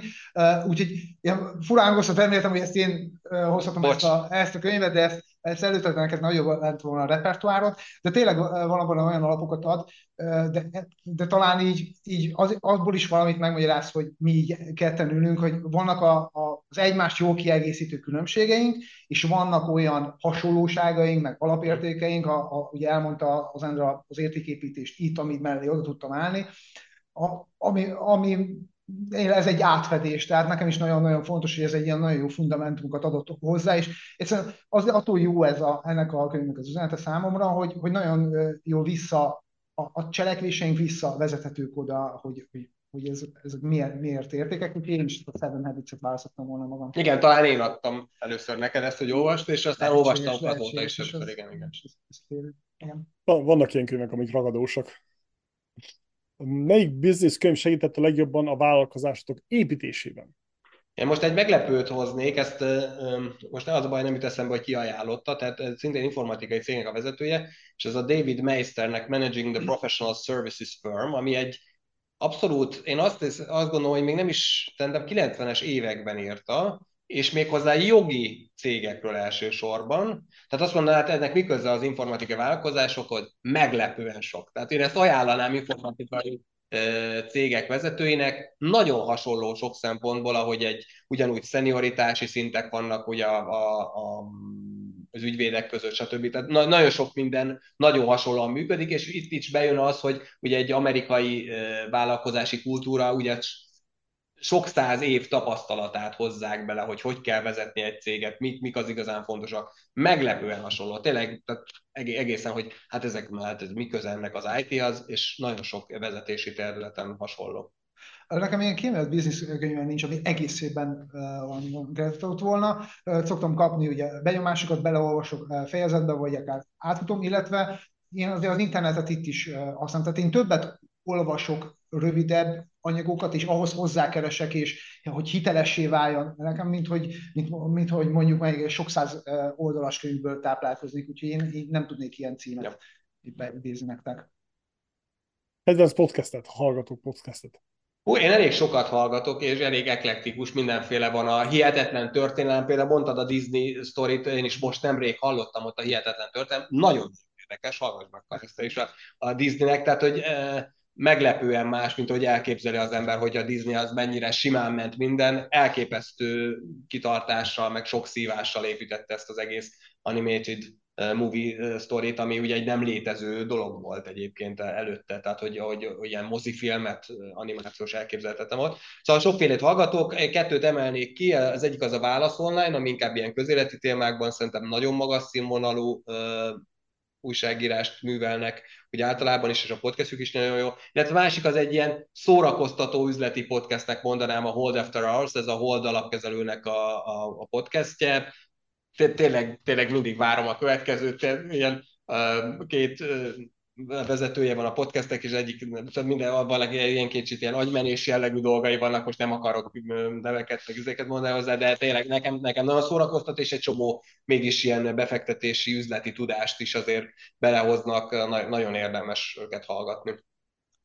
Uh, én, én egy olyat említenek, úgy figyeltem meg magam, hogy, hogy tényleg a kedvencet mondjam, hogyha válogatok és pörgetem a címeket, és bele hallgatok, akkor mi az, amihez visszatérek, mert úgy érzem, hogy, hogy, hogy legszívesebben. És én megemlítem nektek a Pogácsa Zoltánnak, a, a közgazdásznak a, a podcastjét, méghozzá az is, hogy mit figyeltem meg, hogy miért választom őt szívesen, mert hogy úgy foglalkozik, és a vendégeivel úgy foglalkozik a jelennek a kérdéseivel nagyon sokszor, hogy, hogy egy perspektívába állítja, és nagyon tetszik az nekem, hogy, hogy ilyen pillanatnyi információink alapján valamit, valamiről van egy képünk, és hogyha történelmi vagy közgazdasági kontextusba állítod, akkor nagyon sokat tanulhatsz abból, hogy, hogy ez miért állt elő ez a helyzet. Szóval nekem, nekem nagyon tetszik, és egy csomószor nagyon szívesen tényleg oda, hogy ú, vajon most ez az új cím alatt, vajon, vajon milyen, mi újat e, mutat meg ilyen, ilyen össz, össz, össz, összképben, úgyhogy én a Pogácsát, Pogi podcastot emelném ki.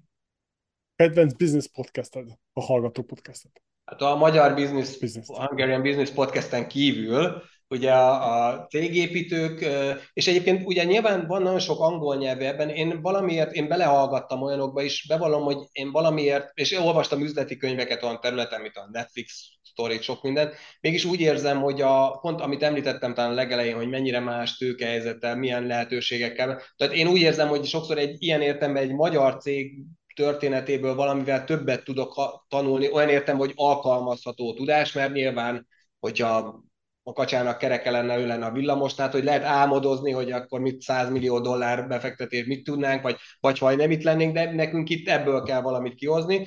Illetve amit még eh, ilyen business podcastként említenék, az inkább ilyen leadership területén a Craig Rochelnek és a John Maxwellnek is a leadership podcastjét nagyon jónak tartom, azokat hallgatom rendszeresen például én itt cserépikelni szoktam bele, meg ajánlásokat szívesen fogadok, tehát a, a, megnézem, és akkor... Azt szoktam, azzal idegesítem a, a kareszt is, meg más kollégákat is, hogy akkor ezt hallgassátok meg, úgyhogy én nekem elég, elég nagy a fogyasztásom.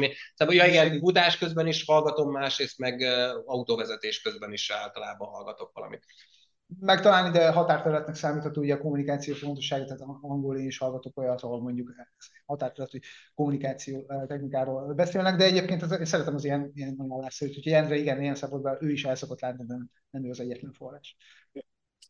Mit hallgattok, olvastok, illetve néztek most, hogy általában mit fogyasztotok? Ja, egy könyvet mondanék, ami abszolút nem tipikus, tehát ha valaki azt gondolja, hogy én eztán ebbe ilyeneket olvas, ez André Comte kiskönyv nagy erényekről, ez egy ma is élő filozófusnak a könyve, ez egy barátom ajánlotta, és tehát mielőtt valaki, tehát itt van az, hogy a mondatok felét talán értem a könyvben, tehát hogy abszolút ilyen szoftver upgrade-ként élem meg, tehát hogy így ez eléggé kilódok vele, így ilyen 5-6 oldalasával olvasom, mert nehezen olvasható, de abszolút hozok belőle jó gondolatokat. Amit még szeretek olvasni inkább, és szeretnék többet is pont szép irodalomból, az, az a, a John Grisham, vagy az túlzás szép irodalom, de tehát könnyed, vagy fictionnek mondanám inkább. Regényét szoktam olvasni, az ilyen ügyvédes sztorik, illetve amit nézni, pedig mostában nagyon tetszett feleségemmel, meg a Marci fiammal együtt néztük a Young Sheldon-t, a Netflixen nagyon szórakoztató volt, és szülőként is ez a meg a kis okostojásnak a, a sztoria, de vicces, tehát hogy a, a, az egész de nekünk tetszett már. Most ki is néztük, ahogy ezt most van, nem, nem tudom, hogy tudtad, de ezt így kell mondani, hogy kinéztük a sorozatot, ezt a gyerekeimtől tanultam, magyarul is így mondják. Igen, ilyen könnyed tartalmakat, könnyed tartalmakat én is fogyasztok a feleségem késő este, és azon kívül pedig, pedig többnyire abban az időben, amikor lehetőségem van, akkor, akkor egyébként az ilyen szorványosan érkező, tehát nem csatornákat figyelek, hanem inkább tematikusan nézem meg történeteket, pont így például a, a, az itt, ahol most beszélgetünk podcastból is így történt, akár a Szabó Krisznak, a, ha vesszük a, a, a, az alkalmát. Mi az, ami szakmailag most inspirál a legjobban? Hát, vagy, vagy én úgy fogalmazom, hogy a legnagyobb feladatomnak látok, ez, a, ez amit már említettem, ez a sales know-how-nak, sales csapatnak, sales rendszernek a kiépítése. Nem akarok emögé bújni, de én tényleg úgy látom, hogy a magyar, magyar hátterű cégek 90%-ának ez az egyik legnagyobb probléma, de lehet egyébként azért most ezen a szövegen keresztül nézek minden, és mindenkinél ezt nézem, tehát nem, nem vagyunk nagyon acélosak így magyar cégekben, úgyhogy ezen dolgozunk. Egyébként most volt már, már bővültünk, lett sales asszisztens, lett egy újabb szélszes pont, most december elején kezdett egy fiatalember, úgyhogy nagy reményekkel folytatjuk a, az évet, úgyhogy fejlődünk. Nálam, nálam a mix van ugye a, a, a cégépítő tulajdonos és a technológiai vezető vagyok, és ennek a találkozási pontján kell most úgy érzem sokat dolgoznom, tehát támogatni abban van egy szervezeti átalakításunk, hogy önálló területeket kapnak proaktív kollégáink, ez többször elhangzott most, és ennek, ennek a, úgy a támogatása, hogy, a, hogy az önálló hang, hangjuk minél inkább meghagyva, de mégis, mégis valamiféle stratégiai irányt mutatva kell eleget tudnia arról, ami, amivel technológiai foglalkozunk, és hát ez az, ami most gyűjtőfogalomként AI-ként nagyon megy, az nálunk, nálunk tényleg abszolút betalált, tehát nem most kezdünk vele foglalkozni, és ennek a jó, jó megtalálni a beilleszkedését a, a szervezetben, de úgy, én magam nem tudok annyit foglalkozni vele is a szakértője lenni, hanem segíteni azokat, akik, akik viszont ezzel többet tudnak foglalkozni. De ugyanígy említhetném a szoftverfejlesztőket, a, tesztelőket, tehát a CTO-ként arra koncentrálni, hogy a, hogy a, területek vezetői minél jobban megtalálják a saját, saját, saját hangjukat, meg, meg irányaikat a, a cég és a csapat közös hasznára. dolgozom most. Hogyan menedzseltek a feszültséget? Hát ugye a, a, egyébként a gyerekeim eléggé röhögnek rajta, amikor azt mondják, hogy én introvertált vagyok, mert ugye elég sokat vagyok extrovertált üzemmódban cégvezetőként, vezetőként más területen is, és nem nagyon hiszik el, pedig tényleg alapvetően engem nagyon a, a, az egyedül lét tölt fel, tehát, a, tehát a futásban is rájöttem, hogy többek ezért szeretem annyira, mert teljesen egyedül vagyok, én nem társaságba futok egyébként, hanem egyedül sokszor úgy, hogy hallgatok közben valamit, de ugyanilyen az olvasás is a számomra, hogy hogy, hogy adja ezt a fajta szoftver upgrade-et, meg gondolkodás, de ugyanakkor egyfajta elcsöndesedés, kiszakítása a, a, abból, hogy mindig probléma megoldó üzemmódban legyek, mert egyébként szerintem valahol a tehát cégvezetőnek, menedzsernek valami ilyennek lenni, ez a, ez a ez a legnehezebb, vagy része, tehát hogy állandóan végtelen számú problémával gondolkoz, és akkor miután egyet megoldottál, akkor kinyílik mögött egy ajtó, van másik három ajtó, újabb három problémával, tehát hogy sose érsz a végére, mint egy nagy kásahegy, állandóan lapátolod, és nem, nem érsz sose a végére.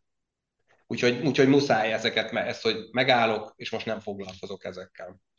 Nálam kevésbé kéri az introvertságot, úgyhogy engem egyértelműen az, az köt le, amikor, amikor én időt lehet, van kutyám, ő vele túrázok, és a sport az nagyon fontos ebben, hogy, hogy ki lehessen kapcsolni, és akkor kiszakadni, és akkor igyekszem ezt a work hard, play hard csinálni, de a play-it nem, a, nem, abba, nem egyfajta ilyen hedonista törgős jelent, hanem, hanem inkább azt, hogy akkor, akkor tudatosan azt, mond, azt mondani, hogy ez benne lenni, megélni azt, hogy most ez kikapcsolás van, lehet, hogy már tizedszer járok ugyanazon a túraútvonalon, de valami apró dolgokat is összevenni és kikapcsolni teljesen engem, engem ez pihent. Rendezett vagy rendetlen iroda? Hát nekem rendezetten rendetlen, tehát hogy hogy ugye ural, uralom a káosz. Tehát egyébként ez, én lehet, hogy ezért is szerettem meg az informatikát nagyon hamar, hogy én ott rendet tudok tartani a számítógépet, de így a, így a, a, a való világban ott azért sokszor így el, el, elvesz, elveszítem így ezt a kontrollt, tehát a feleségem ebben, ebben segít, tehát rendezi papírokat, meg ilyesmit, tehát én, nekem ez semmiképpen nem az erősségem, úgyhogy, úgyhogy azért vannak ilyenek, hogy néha rácsodálkozok, hogy itt van még egy névjegy, meg mit tudom én, tehát hogy ezek, ezzel küzdeni kell folyamatosan, de a számítógépen elég, elég rendet tartok, ott nagyon szeretem, struktúráltam minden, hogy minden megtalálható legyen. Ez, az... Én is rendezett, de a rendezettség az, azért is, mert, mert akkor tudsz azzal foglalkozni, ami, amik nem ilyen, ilyen apró dolgok. Tehát abban az értelemben is, hogy igyekszem mindent ugyanoda tenni, mert akkor az nem kell arra szellemi kapacitást hogy na most vajon a, nem tudom, a kocsi kocsit azt hova tettük, hogy ja, ez bocsánat, rendezett. És ezzel is jutott róla egy könyv, ami még megint nagy hatással volt rám, és nem tudom, utána ennek is a Getting Things Done, ez a,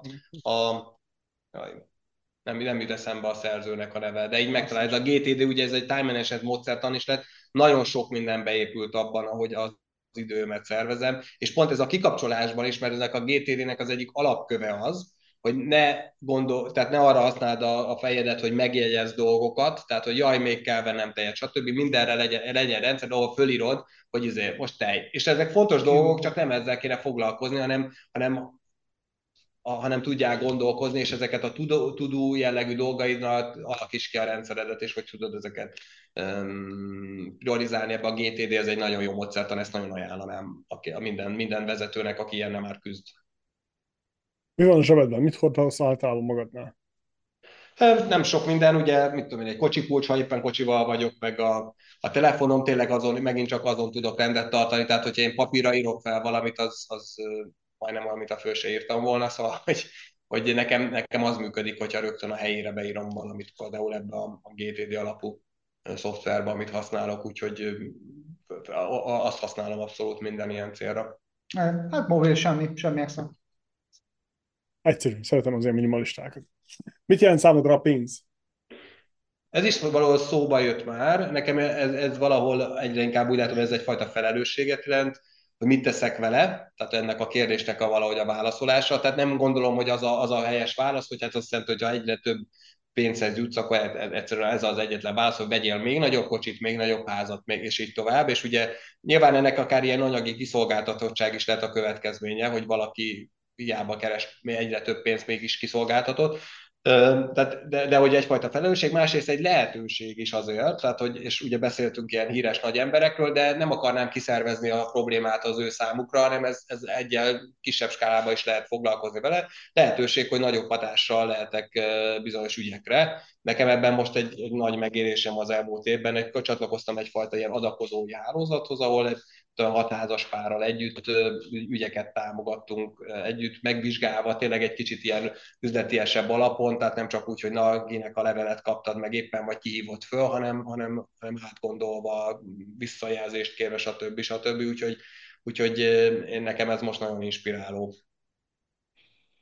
A családi háttérből is már nagyon korán elég ilyen, tehát ilyen spórolós voltam, tehát mindig tettem félre, inkább úgy mondom, nem sporos, nem, ezt visszavonom, hogy tettem félre mindig valamennyi pénzt, arányosan mindig, és a feleségem is hasonló gondolkodású, úgyhogy én azt mondhatom, hogy nekem, nekem elég keveset jelent, mert hogyha viszonylag régről van olyan mennyiségű, ami a, ami az előbb oda kötnék, hogy mi kapcsol ki. Na most az, ami kikapcsol, ahhoz nagyon kevés pénzre van szükség. Tehát az élet egyszerű és apró, apróságai tudnak kikapcsolni, amikor viszont alkotunk, meg dolgozunk együtt, akkor pedig a cégben ott, ott mindeketen elég tudatosak vagyunk, megint csak van elég olyan tőketartalék, amiből a céljainkat meg tudjuk valósítani. A magánéletemben meg amik a céljaim, azok, azokhoz nem különösebben kell pénz, úgyhogy a pénzzel nagyon nem foglalkozom.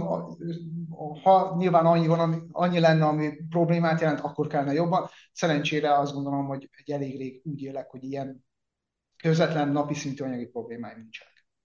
De, de, de ebben van tudatosság. Igen. Szerintem ez tudatosság nélkül nem tudsz építeni semmit. Az ilyen szerencse egyszer jön, de nem tudom, fog tartani, szóval csak a gondolkodásmód. Nagyon rágom ezt a dolgot. Igen, igen. Le, le, kéne, le kéne kopjak róla. Mit jelent számodra a siker?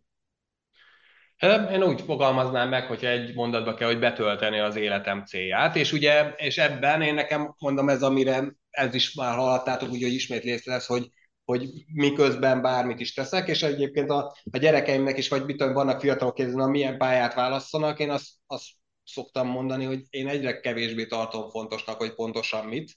Tehát az a kérdés, hogy lesz-e jó vezető, vagy jó mozdonyvezető, vagy ács, vagy programozó, tehát hogy azon abban, amiben vagy milyen emberré válsz közben, meg legyél jó férj, jó feleség, stb. Tehát hogy töltsd be így a, a, a, az életednek a céljait. Én ebben látom a sikert, vagy az ered, eredményességet, vagy ja, így, én így fogalmaznám meg. Uh, én pedig abban, tehát nagyon sokszor a válaszom előjöhetett, hogy, hogy vagy talán nem volt elég egyértelmű hogy feltétlenül, hogy, hogy én állandóan azon foglalkozom, hogy körülöttem, akik, akik vannak, ők még hogyan tudnak kiteljesedni. És valahol nekem az a, az a siker, hogy ez, ha így együtt haladunk. Ennek a nagysága önmagában nem motivál, tehát nincsenek ilyen nagy rájú céljaim, vagy olyan, hogy feltétlenül a nevemhez kötődjen, hanem egyszerűen így érezzük jól magunkat, és együtt fejlődjünk. Tehát, hogyha valaki úgy érzi, hogy ez hasznos, hogy a közelében vagyok, akkor az nekem siker. Mondjál nekünk valamit, hogy még senki, vagy nagyon kevesen tudnak rólad. Hát szerintem azért vannak, akik tudják, de azért ilyen üzleti körökben ez nem szokott előkerülni. Tehát három évig tanultam tenor kürtön, aztán mindenki megelégedésére abba hagytam, tehát hogy se játszani nem volt jó, se hallgatni, úgyhogy így mindenkinek, az egész emberiségnek jobb lett így szerintem, hogy én nem a zenei vonalon mentem, nem, nincs, nincs, nem volt nagy tehetségem hozzá, meg hát kedvem se őszintén valahogy engem nem kapott el a ilyen értelemben. Valamikor később még egy kicsit gitározni megtanultam, de tehát nem semmi, tehát ilyen komoly, pedig van a családban egyébként, tehát onnan fordult, tehát többen jó zenészek, de én, én nekem ez nem, nem került bele a génállományomba valahogy, vagy nem tudom. Nekem mostában, tehát ilyen körben, vagy ennél sokkal szükebb körben sem szoktam beszélni róla, inkább csak a feleségemmel így csináljuk, meg ő, ő rá, hull egy picit rá, hogy van egyfajta ez a, ez a, az emberiségnek a jövője, vagy a klíma, klíma és azzal kapcsolatos szorongásnak nem mondanám, de egyfajta egy ilyen, egy ilyen, ilyen klímafeszkó bennem, és az inkább úgy fordítanám le, hogy, hogy ez, a, ez az, az emberi pocséklás az engem nagyon-nagyon bosszant, úgyhogy talán ez ami, amit nem szoktam annyira egy exportálni, vagy erről beszélni, szűkebb körben szoktam, csak azt gondoltam, hogy akkor bedobok egy ilyet, tudjátok róla, amik akár klímaszorongó, vagy éppen a klímafeszkózó bélyeg is rám kerülhet, de, de ez foglalkoztat, hogy, hogy miért kell nekünk ennyire pocséklan, és mindenképpen törtetően menni előre, mint emberiség. Úgyhogy így, ez, így akár a következő kérdésre is ugrok, és akkor lehet, hogy a témára. És egyébként, szóval egy, egy, egyébként a, ez azt mondanám, hogy abszolút úgy van akar ezt, hogy nem bort iszik és vizet prédikál, mert például a céges autót, is azt mondta, hogy ő neki nem kell, mert most az, hogy ha hetente egyszer lejöjjön Kaposvár, ő inkább akkor bérel egy autót, és, és nem, nem akarjuk ezt, el a, ezt itt pörgetni, úgyhogy abszolút hiteles ember ebben nekem akar ez. Megéri? Autót bérelni egy napra? Kettő napra van, nem, nem anyagilag. Nem is minden héten, persze. Anyagilag is egyébként, de, de hogy a, egyfajta, ugye, ami esetleg egy lehetőség lesz meg az emberiségnek, hogy minél inkább osztott erőforrások legyenek. Nekem is volt egy saját autóm, hét napig áll és várja. Egyébként a statisztika, tehát sokan tudhatjátok, hogy 93%-ban az autók arra várnak, hogy majd, vagy 95%-ban, hogy majd menjenek velük, az alatt ugyanúgy romlanak, belőlük van építve egy csomó anyag. Energia. Most, amikor én visszaadom ezt a, a bérelt autót, akkor, akkor nagyobb esélye van annak, hogy másnap valaki tovább megy ugyanezzel az autóval, mint mondjuk átlag embernek a 95%-ában várakozó autója. Tehát ilyen szempontból talán megéri. Az a kérdezem, hogy olyan drága a biztosításra, hogy nem éri meg. Szóval ja. a, a, annyiba jön ki, maga, most attól függ, kiről van szó, meg honnan veszed, meg stb., de Sasper kb. annyiba jön ki egy napra a biztosítás, hogy ha hetente egy napra kibőreled, akkor kijön belőle az egész havi biztosítás. Ez valahol változott szerintem, én is meglepődtem, most egy helyen kellett bérelnem, és hogy többbe kerül most Amerikába a bérlés, mint, mint régebben, ahogy emlékeztem, szerintem fölmentek. Akkor a modellben, ahol itt most vagyunk, ha, ha, ha változás, tehát ha matematikailag is meg kell nézni, akkor több éves távon az én felhasználásom mellett jobban jön ki a bérelt is de nem, de nem ez volt az első számú motiváció, de by the way egyébként olcsóbbra jön ki az én felhasználás. Érdekes, érdekes. Szerinted mennyire fontos a szerencse az üzleti életben? Tudtok mondani egy százalékot? Endre nagyon mutogat. Hát bemondtak ezt, hogy erre ő válaszol először. Ja, hogy azt következik, azt mondja, jó, oké, még a következő ugrott a szemem. Um, nem, nem, általában nem a, a szerencsét nem tartom egy, egy lényeges faktornak. Lehet, hogy történik, és nem veszem észre. Sokkal jobban hiszek abban, hogy, hogy amiről szerintem most sokat beszéltünk, hogy felkészülünk a dolgokra, proaktívak vagyunk, úgyhogy így a szerencsefaktort nem tartom olyan, olyan lényegesnek, mert ami, amikor úgy éreztük, hogy valamilyen lehetőségre megyünk, ott is úgy éreztem, hogy, hogy lehetett volna azt mondani, hogy hát hallottunk egy lehetőségről, hát nekünk sosincs szerencsénk, nem foglalkozunk vele. Inkább az a fontos, hogy erre, hogy erre lép, és nagyon sok lehetőség van a, a, a világban, hogyha ezt mindig szerencsének tekintenénk, akkor szerintem túlságosan kihelyezzük ezt a dolgot. Szóval én a szerencsét nem Abszolút, hogy még a, ez nem az én mondásom, talán itt podcastban is hallottam mástól is, hogy amikor a felkészültség találkozik a lehetőséggel, hogy ez a szerencse, és az, az, még amikor százalékot is kérdezel, hogy azt is mondanám, hogy minél nagyobb a szerepe a szerencsének, annál rosszabbul csináljuk. Tehát, hogy, hogy azért, azért az jó, azt tetszik. Hogy, hogy, hogy csökkentsük ezt valahogy, és ez, ez hogy lehet, tehát hogy úgy, tehát hogy tovább is megmaradt, tehát én, én azt gondolom, hogy tehát tényleg van egy csomó üzleti környezetben, amire nincs befolyásunk, ahogy a Stephen Covey írja, hogy az érdeklődési körben benne van. Nagyon szeretném, hogy véget érjen az, az, az oroszok hazamenjenek Ukrajnából, de nem, nem rajtunk, nem tudunk mit tenni, tehát mi azon dolgozhatunk, amire van hatásunk, és ez a, ez a bödörnek a példája, hogy rak ki minél több bödröt az udvarra, hogy amikor jön az eső, akkor, akkor minél többet felfog belőle, tehát hogy, hogy ez a, ez a, ez, ezen tudunk mi dolgozni, amúgy meg amúgy meg tényleg ez van, hogy jönnek lehetőségek, hoz az élet, ki hogy nézi a gondviselés, bármi, akkor, akkor ez, ez, ez, ez, ez, ez, ez működni fog. Erre is kezdhetett a következő. Jó, akkor mi az élet értelme? Számomra kicsit összefügg az, az, az egyel korábbi célral, tehát hogy számomra inkább a minél kisebb jelenléte vagy lányommal, de ugyanakkor a világ, világ csodálatos dolgainak a, a megélése és megléte. Megint összefügg azzal is, hogy, hogy hogy kapcsolok ki, tehát most ilyen vicces, de hogyha mondjuk lefogy egy télen egy levél, levélen egy csomó, csomó zúzmona ott van, és azt mondjuk közelről le lehet makrózni és fotózni, akkor ez egy jó kikapcsolás, akkor ugye én időt élek meg, és ez égvágos semmilyen pénze nem volt szükség, és jól érzem magam. Tehát nekem olyan nagy életértelme annál nincs, hogy létezünk ebben, és örüljünk annak, ami van, és, és éljük meg ennek a, a csodáját.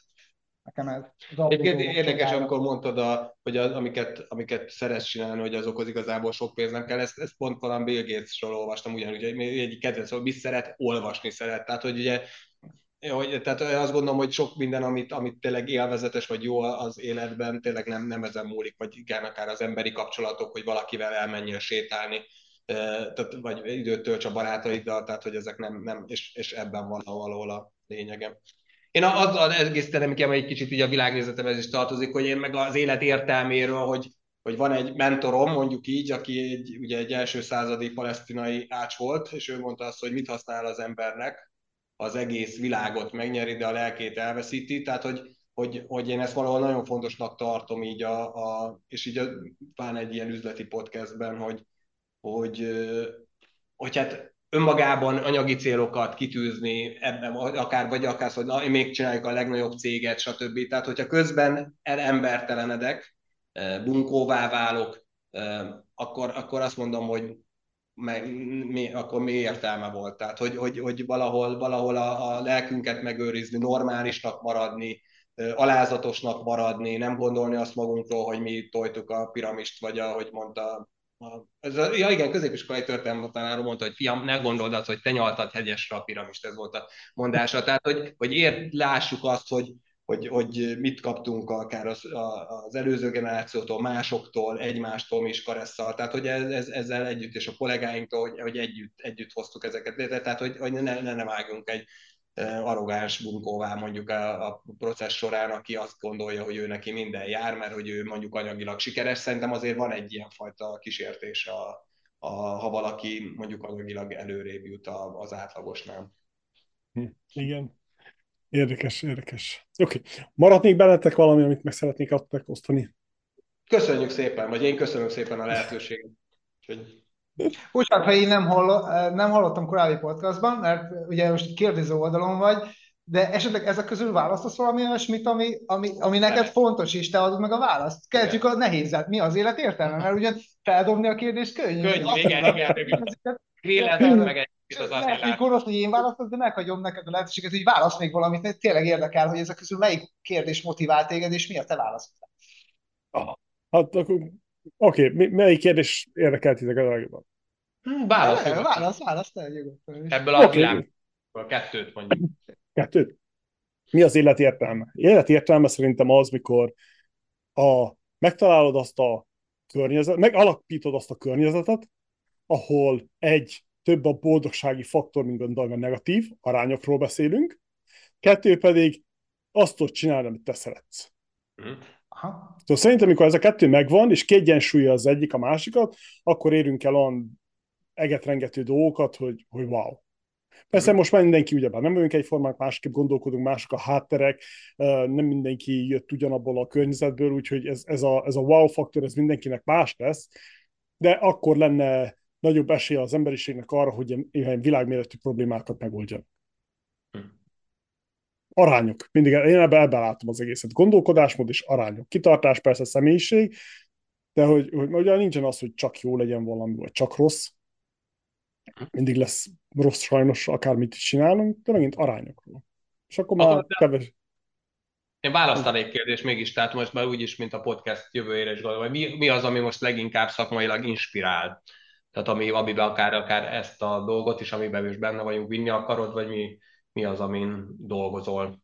A rövid távon most februárban rendezzük meg a konferenciát.